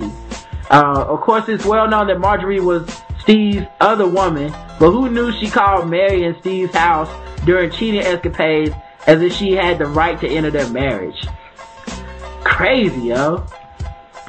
Kevin Hart's ex-wife uh, is kind of on the same same stuff. Like I think she's she's doing stand up now, Mhm. and she's kind of talking about him. And Kevin Hart was in an interview that one of my boys posted yesterday, talking about, um, you know, he's like like he's like strayed, like all this all these women coming after him. And uh, he's like, I don't want to get involved with that because you get put on blast. He's like, he said, I'm afraid of it. Like, I just keep to myself with my friends. I do my shows and that's it. Like he basically just said, you know, it, it's it's no country for that. So wait, that's that's a current interview he just did where he's saying that? Yeah, I'm I'll uh I'm gonna find it for Okay. you and, and, and shoot it to you. But uh yeah, it's like he he in the interview he was talking about Meet the Fockers, so it must have been like last month. Oh, okay, yeah. Wow. So like I didn't know like I didn't know it was that bad, but I mean just him him being who he is because he's like he's blowing up huge now. It's just like well, uh he's right. It doesn't any what he's saying is not like it's not like far fetched because I can believe it. Like Right. you got like the Kat Stacks and like all those chicks like putting who did this? Was she the one that put Soulja Boy on blast? That had Yeah, the, that was her. on the dresser. Yeah. Uh-huh. Well, it's weird too, cause I think that's his ex-wife. I'm not sure, cause it said ex-wife in what I read, but I've heard some people say it's his current wife, which I don't know how it's working, but it sounds like they might have had some problems. Cause she's just openly talking about this nigga cheating, and I was like, oh, I don't know what kind of stand-up you doing, lady. But I don't know, is he cool with this material? And and the stand-up was actually kind of tame as far as like, even though it was talking about him cheating, it was more like, he cheats and I won't have sex with him and I don't care if he cheats on me. Like, which was a weird, a weird take on it, but you know, she's being a comedian, so maybe she's just joking. Um, alright, here's one. Gay lessons in math, geography, and science.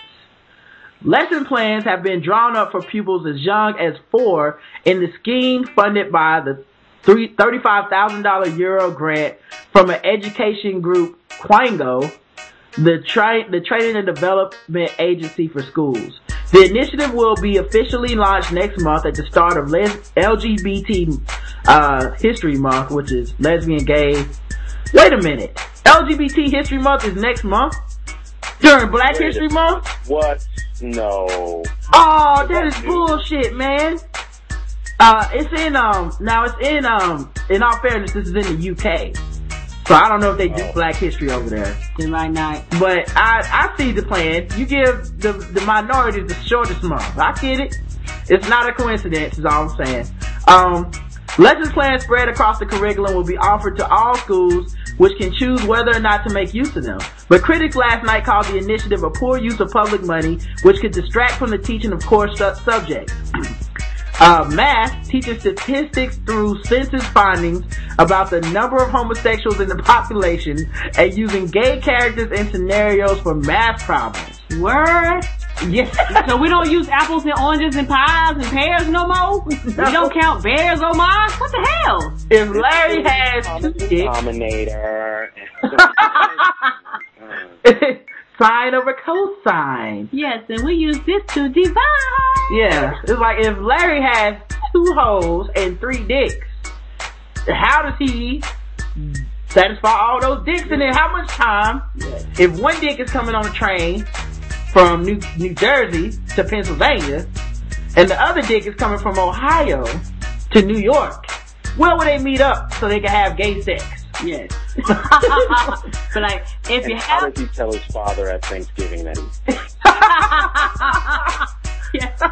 like, if you have a pimp and it has two whores, and they make five dollars per blowjob, how many blowjobs do they need to do to equal a hundred thousand dollars? Figure that out, kids. There's nothing gay about that at all. That's I think that's Black History Month math. I don't think that has nothing to do with gayness, Karen. Girl, gay people have pimps too. hey, you know, Black history would be- How many discrimination. boycotts do you have to have to get equal rights? yeah, exactly. Like how many bullets did it take to kill Martin Luther King That's and Malcolm X? and pimps don't discriminate. Are you right? You right. Um, design and technology, uh, encouraging pupil- pupils to make symbols linked to the gay rights movement. This sounds like conservative nightmare over here. Wow, I Science. just throwing stuff in there just to put it in there. I don't understand. 35,000 euros, I guess you can pick what you want. Um, That's true. Science, studying animal species where the male takes a leading role in raising young, such as emperor penguins, seahorses, and staging class discussions on different family structures, including same-sex parents. Uh, wow. Geography, examining the transformation of San Francisco's Castro district in the 1960s from a working class Irish area to the world's first gay neighborhood and considering why homosexuals moved to the countryside to the cities. Uh, hey man, um, is San Francisco like, is that the only gay place in the world? Like y'all I in think another it ca- nut country? Yeah. And y'all are picking San Francisco? Like Yes. it's the gayest place on earth. Yes, that's they the only place that waves they flag proudly. Wow. Well, in, in New York, they got they have Chel- the Chelsea area, and in Chicago, they've got like in on the north side, like where I used to live. I used to live right by Wrigley Field where the Cubs played, and then like literally two three blocks away, they have the area called Boys Town, and they they have like uh, this this Waveland uh, the oh my god. Waveland Avenue is where the where Wrigley Wrigley Field is, and on the cross street Halsted, you have a big strip where it's like all like gay bars and like gay pizza places, and it's like gay pizza place called the Pie Hole, I think. Wow. Do gay people know that this is setting them back? Yeah. They know like this. like it's like when it's like when uh black people that aren't um thugs try to act like a thug because it's like I saw this in a movie or some shit and you're like, dude, you know that it's setting us all back, right? Like yeah. no, like when white people can't distinguish the difference between the educated thug and the and the dude that's gonna rob them, they just walk across the street no matter what you look like. Yeah. So Exactly. So, I'm sorry, man. I, I went to private school. I went to Catholic school in, in, in Maryland, in suburban Maryland, and there were kids that had like parents that were doctors and lawyers, and we would we would wore, wore uniforms mostly all the time. We had dress down days. These kids would come and wear like fatigue pants and bandanas, and like your dad's a lawyer. like I would name my if I was gay and I owned a pizza shop, I would name my pizza shop the pizza shop. Or the Yeah. the the your average pizza place or something like that. Just like, hey, we can do regular shit, so don't be scared if we want to get married, okay? It's not gonna we're not gonna gay it up. Yeah. and they did it. They did it well too, because that pizza place was dope. Because uh, one of my one of my homeboys had a he lived like in that area. He wasn't gay, but like me, him, and his girlfriend went to get pizza over there, and the pizza was banging. It's the same. It's the same thing that we ha- I have with the amaretto sour, and you have with your you know, uh, vodka Smirnoff thing. Right. Like it's the same. It, it was actually really good. I was reading a. I don't know if you guys have you guys heard of the foreign exchange, Phonte and Nicolay? Yeah, I, I've heard of it. Yeah, they're uh, yeah, I, I, they're great. They're uh, musical duo, but one of the one of the one of the um, the producer of the group, Nicolay, is from the UK, and I just read an article where he was saying that where he's from, uh, like and I think it's the Netherlands. He was saying like it's just it's not a big deal. Like it's been that way for like 15 and 20 years because it actually promotes like if these people want to get married, they can actually have those people are more bound to have a house. They're more bound to pay their taxes and Yes. do, things that that that uh, I guess support the government, if you will. And it's just like, wow, that's that's pretty interesting. I, it's something like, why are you really trying to? I, I went to see a, a comedian yesterday, uh, Wyatt Cenac. He was taping his uh, Comedy Central special, and he was talking about why don't you want to let white guys get married? Two white men together is like the most powerful thing ever. That has to happen. I thought that was amazing. I was like, damn, I never thought of it that way. But it's like, wow, that's that's kind of true. Yeah, I don't. I just think like uh like pre- like part of the reason that a lot of the black community rejects uh the gay stuff is because um and which I don't of course I'm totally for I don't give a fuck. Uh I'm I'm in the leave me alone party. I really don't give a fuck what you guys do. Uh, if y'all want to get married I will vote for that shit. Sign me up. I don't give a fuck. Anyway so um this it, it's kind of weird though because uh when when they're like flamboyantly out there and stuff and especially when they like if you're gonna have like the manhole piece of place or boys town and then you try to flip it and tell people like well it's kind of like the black you know civil rights movement a lot of black people reject it because they just get offended at the fact that you would even compare the two things. You know, you need your own month. Why do you need your own month? Because black people got Black History Month in February. Like I guarantee, some of the people listening to this podcast are only they stopped at.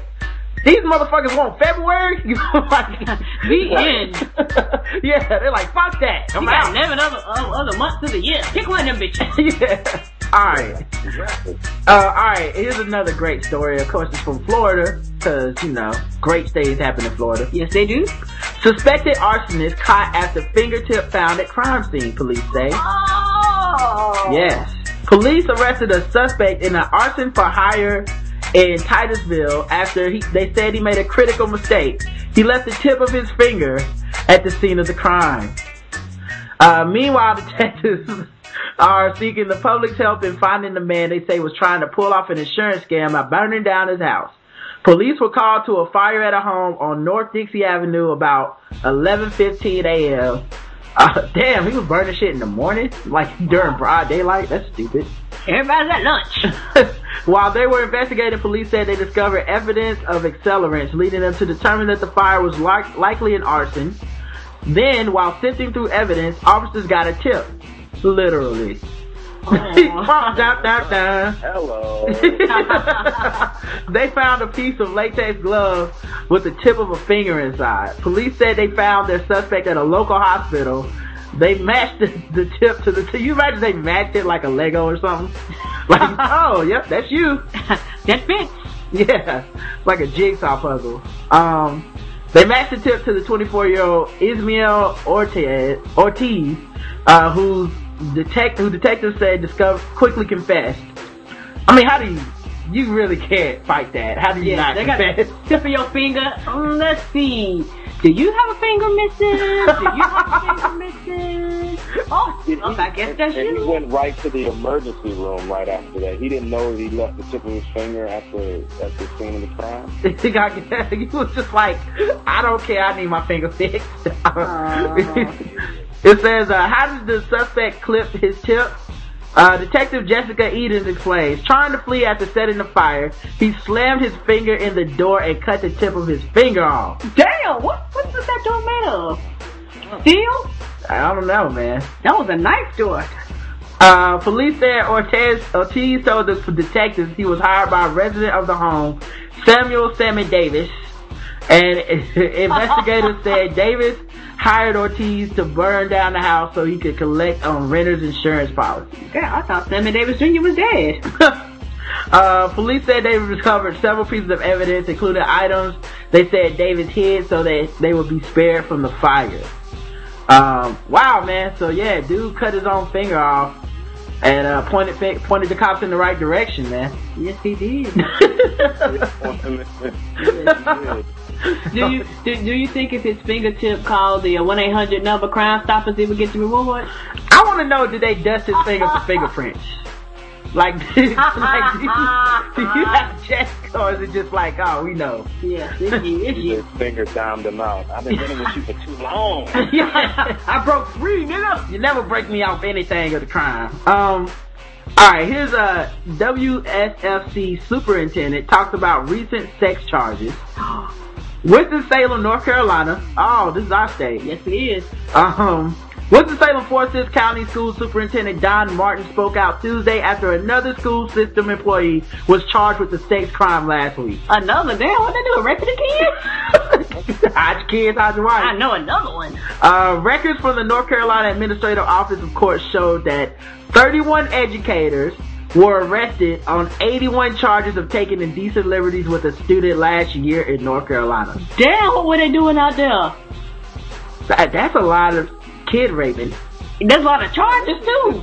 They should have just started a Facebook group and just did each other. Like uh, it would then lead the kids out of it. I'm always, um, and I guess every dude thinks this, but every time I see an article about a woman having sex with kids, I'm like, you know dudes would fuck you for nothing, right? I'm not saying me necessarily. I, I mean, everybody has standards, but there is some dude I know that I've hung out with that has fucked a chick that looked as bad as you. Why are you fucking little kids? Why are you doing that? Do I just go to a club and get drunk and something will happen? Trust me. um, uh, let's see. Uh, yes, with 81 charges, that means folks is getting two and three apiece. Uh, Forsyth County led the list with three teachers being charged with 15 counts of sexual misconduct. Uh, it isn't clear if the numbers include private or public charter schools. Uh, you have to be careful too, because some of these charges might be like resisting arrest. You know, like yes, I raped the kid, but three of the charges was bullshit. I jaywalked, I resisted arrest, and I parked in the wrong spot, and they got me for that shit too. Um, Yes, they deserve to get raped. uh, the only explanation I can offer about why our numbers are higher than anyone else is there is no other explanation. Uh, and he says the reason that their numbers are high is because his school system actively encourages students to report any suspicious activity. So his his thing is we don't rape more kids. Other school systems don't tell about it enough. I bet, I bet, nah, I bet you that's true. I bet you some of that shit, I'm, mm, the kids, you better go somewhere be quiet. They pay them, school system pay them when it never hits the, hits the streets. Uh, he says there's not a psych test we can give everybody that says this person three years from now is go isn't going is going to end up as some kind of sexual predator. well, come on. And you know what? And back to when we was talking about another podcast, this is what happens when you don't pay the teachers who really do it for the love of teaching. You get pedophiles. Sorry. Yeah, yeah. Everybody wants to cut. The schools are doing a terrible job. Fire all the teachers. Okay, well, who's gonna take a job hanging around your badass kids for very minimal pay? Oh, I get it. The dude that buys KY condoms and wine coolers. Yes. Yeah. and has SpongeBob I on the they're CBT. like if, if they can't pay me, I'm getting some ass out of it. Yeah. That's maybe what they think. Like I, it's like it's like a DJ at a it's like a DJ at a strip club.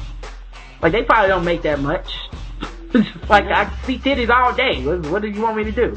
Um, arrest made after robbery at Wendy's in Lacey. Lacey police arrested a man on Golf Club Place Southeast on Friday afternoon after he allegedly robbed the Wendy's fast food restaurant on Sleater Kinney Road at gunpoint. The man entered Wendy's, started waving a gun around and announced, this is a stick up. So he's doing it the old fashioned way. I didn't know they did that. Uh, he was, he was robbing them from the 1970s. Yes. he ain't sent him a text. Come on now. According to Lacey Police Lieutenant Jim Mack, no one was injured during the robbery, which occurred at 2:45 p.m. Another dude robbing people in the middle of the day. Wow. Um, It's something about that lunchtime. That itis hit, hit niggas. They just be like, mm, nigga, you can have the money. and wrap me up a sandwich too. Yes. Give me a number two while you're at it. Responding, Lacey police arrested Ricky Dante Pinkney. Uh, no picture included, but come on. Uh, at gunpoint, uh, I mean, I'm sorry. They, uh, they arrested this dude, um, at gunpoint, um, and shortly after the robbery and recovered a loaded handgun and cash thought to have been stolen during the robbery. Pinkney, 28, was booked at Thurston County Jail on Friday on suspicion of first degree robbery. The eatery was closed Friday afternoon as Lacey police interviewed the witness. They told the police that Pinkney had been inside the Wendy's earlier Friday inquiring about a job application. Oh. So he applied for a job and came back and robbed the damn place? Yes. Wow. Which He an shows, idiot. to me, I would have hired him. I would say, now you really do need a job. Cause your ass is out here ready to, to ride. Uh, I'm not reading this whole article, but apparently this woman, uh, had sex with a bunch of ten, uh, with a bunch of, what did she say, 14 year old dude, boys, 14 and 15 year old boys that were friends of her daughter when she was like, uh, 30. And, uh, she's gonna go to jail for 10 years. So, Wow. Oh, that was just reminded me of what we were talking about earlier. Yes. Like, and she wasn't bad looking. She could have found somebody to fuck her. I don't know what she was on. Um, some dude uh, made bombs to clear the snow. Um, he had to get the hell up out of there. uh, Abington. Uh, I don't know if that's New Jersey. Where is that? Abington man was accused of. Uh, Abington man is charged with creating bombs at his, at his former address in Abington after police told the man uh, was blowing up snowbanks to avoid shoveling the snow. Uh, Abington Police Chief David Majenski said Leo J. Powers, 23, was with the last known address, they give his address, is being charged with threats to commit crime and possession of incendiary devices. After serving Powers with an emergency restraining order at a rooming house he was staying at in Washington Street in Abington, police learned Powers had a box of ammunition and a box with some sort of powder in it at his former address, according to Majenski. So maybe gunpowder? Or think be. maybe cocaine? Like, I don't know. I think that's a detail I'd like to know, police. Yes. so he basically devised a way to blow up snowbanks instead of shoveling the snow, and he had been doing it for some time. Um, he, when police and fire officials arrived at the house, they discovered a container filled with military grade ammunition and other stuff, including powders of some sort. Um, if the, reclo- the reports came back Saturday morning, the powder was indeed an explosive material. So this motherfucker was using gunpowder to blow up snow instead of clearing it off. wow. Lazy bastard. Was he like an ex ex military guy or something? Uh, it doesn't say, man. Um, it doesn't say. It says he has a firearms license and he was told to surrender all his weapons, handed over a pistol and a shotgun. So he took his guns from him. I, I bet the fucking NRA is mad about that. Wow. They're mad about anybody getting if, taken and you can't even get Sudafed from the right age, but you you can you can get all this ammunition. See, that's I just think it's just a selective. Uh, I don't know how do you say it. Selective dominion or selective. Uh, I'm gonna sound really stupid right now. I know what you mean. It's like they legally, Selective law enforcement. yeah, they legally pick which ones are cool. Uh, yeah, I don't know the deal, but uh, I mean, if you can buy 31 bullets from Walmart and don't have to give up a name, like, come on. Uh, Right. two in in 1,000 may be awake during anesthesia. Oh, I what? Yes. And see, I told my dad this happened to me, and he thinks I'm making this shit up. Why would I keep lying about something and I'm fucking 31? Well, I'd have no reason to lie about this shit. Now, now I knew it could happen. And anyway, this study says for every 1,000 patients under anesthesia, two at most wake up during their operation, which can leave the patient traumatized. I know I was awake during my fucking wisdom tooth surgery. I know I was. I heard them talking. Like I felt him pulling in my teeth and saying like, "Oh, this is a tough one right here." Like I know that shit happened. So how, why would my fucking mind make that shit up? This is ridiculous. Anyway, I'm not reading all this shit, but Dad, Well- if you listening, you was wrong. When I had my shit, I was out like a light bulb. He said count backwards. I said nine, ten, eight. and when I woke back up, everything was over.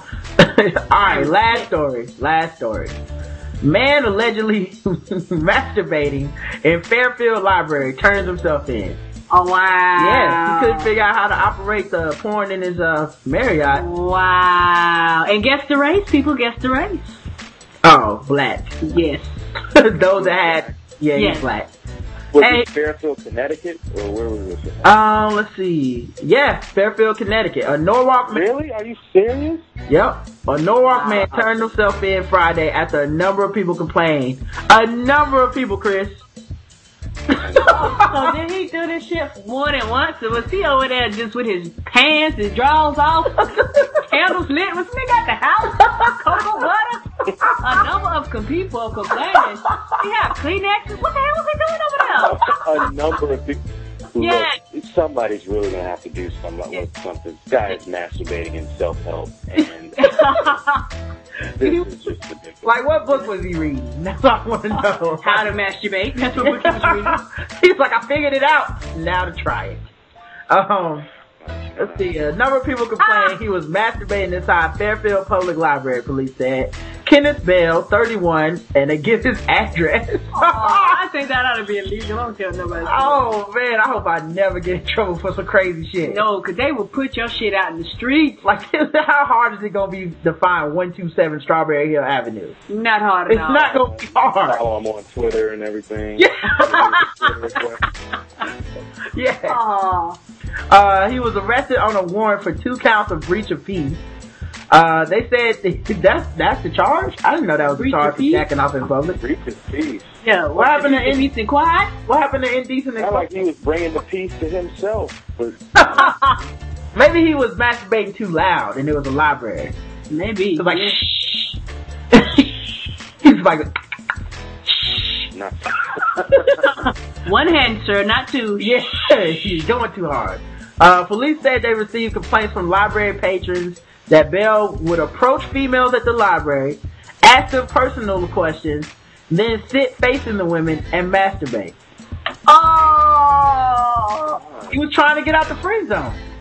That's all. Yeah, I guess he was. They must have heard your podcast, our podcast, baby. Uh, well, he definitely was out of everybody's friend zone. Yes, I, he I'll was. give you that. Yes, he was. It's, it's because of your. It's because not because of your podcast that he did it. Maybe I don't know, man. he, didn't, he try to get get you caught up. Now, listen, I said pull your dick out. I didn't say masturbate. That's took- he took it completely different. You pull your dick out, and then if she wants to touch it, that gets you out the friend zone one way or the other. If She decides I will not partake in this dick. Then that means you are you are not friends, and you can leave her alone. She's not gonna fuck you. But then you're free to masturbate. Right, exactly. But if you just pull your dick out and start jacking it, you're doing the work for her. Let her earn her keep, man. Ah. Damn, y'all hustling backwards. Anyway, Now, was man. this all on one occasion? Was it like one occasion, or was it just like a, a number of times? Like it was just one time he did this, or I, it sounds like multiple times because Mm-hmm. it said that um he had to turn himself in. Yes. It is the police. People are tweeting about it, and it's on Facebook. It, it's me, guys. I'm sorry. Homeboy had to turn himself in, yo. I'm here. It's me, uh, the masturbator. You've been word on the street is you've been. There's a reward. Me, I'm Mr. Jackoff. That's me. Yeah. All right, man. Well, this has been another episode of Black Guy Who Tips podcast, and uh, we were here with our guest Chris Lamberth. Yes. Um, and Chris's website is mundanefestival.tumblr.com. And of course, Tumblr spelled T-U-M-B-L, no E, and then R. Um, and uh, he has a couple clips of himself on there, man, where you can go look, check out his comedy. Um, and uh, you got some dates you're doing, man. You wanna you wanna plug some dates? Yeah, sure. Uh, tomorrow, uh, I'm producing a sh- co-producing a show at the People's Improv Theater in New York City. It's called The Pit. It's uh, it's at 9:30 tomorrow night. Called the show's called Monday Night Lights, and we got some great comics that you've probably seen on Letterman and uh, Last Comic Stand, and it's going to be a good time. So that's tomorrow night at 9:30 p.m. I'm going to be hosting that show. It's going to be good, and it's free. It's free, guys. Yeah. And uh, I guess. Oh, do you want me to do the other ones? Or? Yeah, man, plug them all. Yeah. Fuck it. Okay, plug them all. So fri- Friday, uh, Friday night, I'm gonna be in Bloomfield, New Jersey, at Pianos Bar and Grill. That's gonna be at eight o'clock. I'm doing a spot there. And then if you're for the North Carolinians, I'm gonna be at the uh, North Carolina Comedy Arts Festival. That's gonna be on Friday, February 11th at 10:30 at the DSI Comedy Theater. 200 North Greensboro Street in Carrboro, North Carolina. And then on the 12th, February 12th at 10, I'm going to be at Local 506 in Chapel Hill. And all those tickets are $10. And it's going to be good. I'm going to be funny. I'm Ah, that's try. what's up. And you're in you're in New York, so anybody that listens, we have a lot of listeners in New York, so Yes. maybe they can come check y'all out. Check you out. If you do check out Chris, man, make sure you tell him that you know uh you heard him on the podcast, man. Yes. Definitely. Yeah, that would be great. So that's cool, man. And of course, uh, you know, all of our stuff. Search for us on the Black the Black Guy Who Tips, Facebook, iTunes, Podomatic. Uh, make sure you email the show to blackguywhotips at gmail.com. Uh, voicemail is 704-557-0186. And, uh, you know, don't forget, you can donate to the show. Go to the blackguywhotips.com and look on the right hand side and click on the donate button. Uh, you can follow us on Twitter. We're all on Twitter. Chris is, uh, at Chris Lamberth, L-A-M-B-E-R-T-H. And, uh, I'm at Rodimus Prime. I'm say that again. That S and D A T. So until next time, love you, you too. Mwah. Go ahead. In this, no doubt. Death Row, Machiavelli. You can call me daddy. Uh, I'll be your daddy. That's right. Uh, just like daddy. Hey, yeah. For the ladies. Come with Dedicated slow jams on the radio. Oh, I know you're happy. I can feel your passion looking out for you just like daddy. Come on. Sunshine turns to rain. Baby, I can take away your pain. If you trust me, close your eyes and feel the magic. Never leave me. I just like I met her when she was young, her real daddy died when she was younger. Her mom's let her do what she pleases, seen the one loved her. Her eyes shine and love, a diamond in the rough, the kind of true can love. Not yet touched with so much potential. Youngster, let me guide your mental into a place where the sourness of pain you'll never taste. By God's grace, you was born with that face, nothing but pure beauty. So for an eternity, I feel it's my duty to be a soldier. Yeah, baby, got plans to mold you. And the coldest nights is when I hold you, like I'm supposed to. As we grow closer, I'll take your hand gladly. Anything you need, ask me. Spoil my baby girl just like the that. stress. Spending time with you, I feel blessed. When you gone, feel the pain so strong deep in my chest. When I got arrested, came so close to going to jail. Throwing blows at the post, breaking your nails, screaming loud, going all out. Damn, I did. You stay locked down in mom's house, watching the kids through the whole bed. In the VI, I see you daily. When my fake homies try to fuck you, you run and tell me. That's why I stay committed. I thank God every time I hit it. Hoping you'll forgive me for the times I bullshitted. Me and you against the world. We untouchable. Screaming like you're dying every time I'm fucking you. You never had a father or a family, but I'll be there. No need to fear so much insanity. And through the years, I know you gave me your heart. Plus, when I'm dirt broke and fucked up, you still love me. Come with me and the time will grow. Dedicated slow jams on the radio. I know you're happy, I can feel your passion looking out for you just like daddy. Come on, sunshine turns to rain. Baby, I can take away your pain if you trust me. Close your eyes and feel the magic. Never leave when you need me. You just Who like you that. die for me? Down holding my pistol, getting high with me sounds tougher than bristle. But when you cry, I be your tissue. Back in the county, writing letters, how I miss you, giving me credit, apologetic, how I dish you. Get you for thinking like a minor, and on the level of the Sultana Daddy, ready to wine you and dine your lation from total vagina and still be right behind your truth. Like just me and you don't tell him what we can do. Getting high between the sheets, get the shit right here discreet. Putting Nickies on your belly while we fucking on the beach. I love it when you nut up and grab me. I feel for bad man, baby girl, just like that. Shorty, I lend my hand out to help you. Lost soul looking for shelter on a late night accept you. Treat you good, won't disrespect you. My age is young. Out of place, bitch, calling days is done. From a Trixie to a Missy. You know I raised your hun, placed her under my wing. Showed her how we swing. Now she rolling blunts for a king. One day label thug misses. The essence of my ghetto sisters. Hugs and kisses. That's just for me to be a father figure.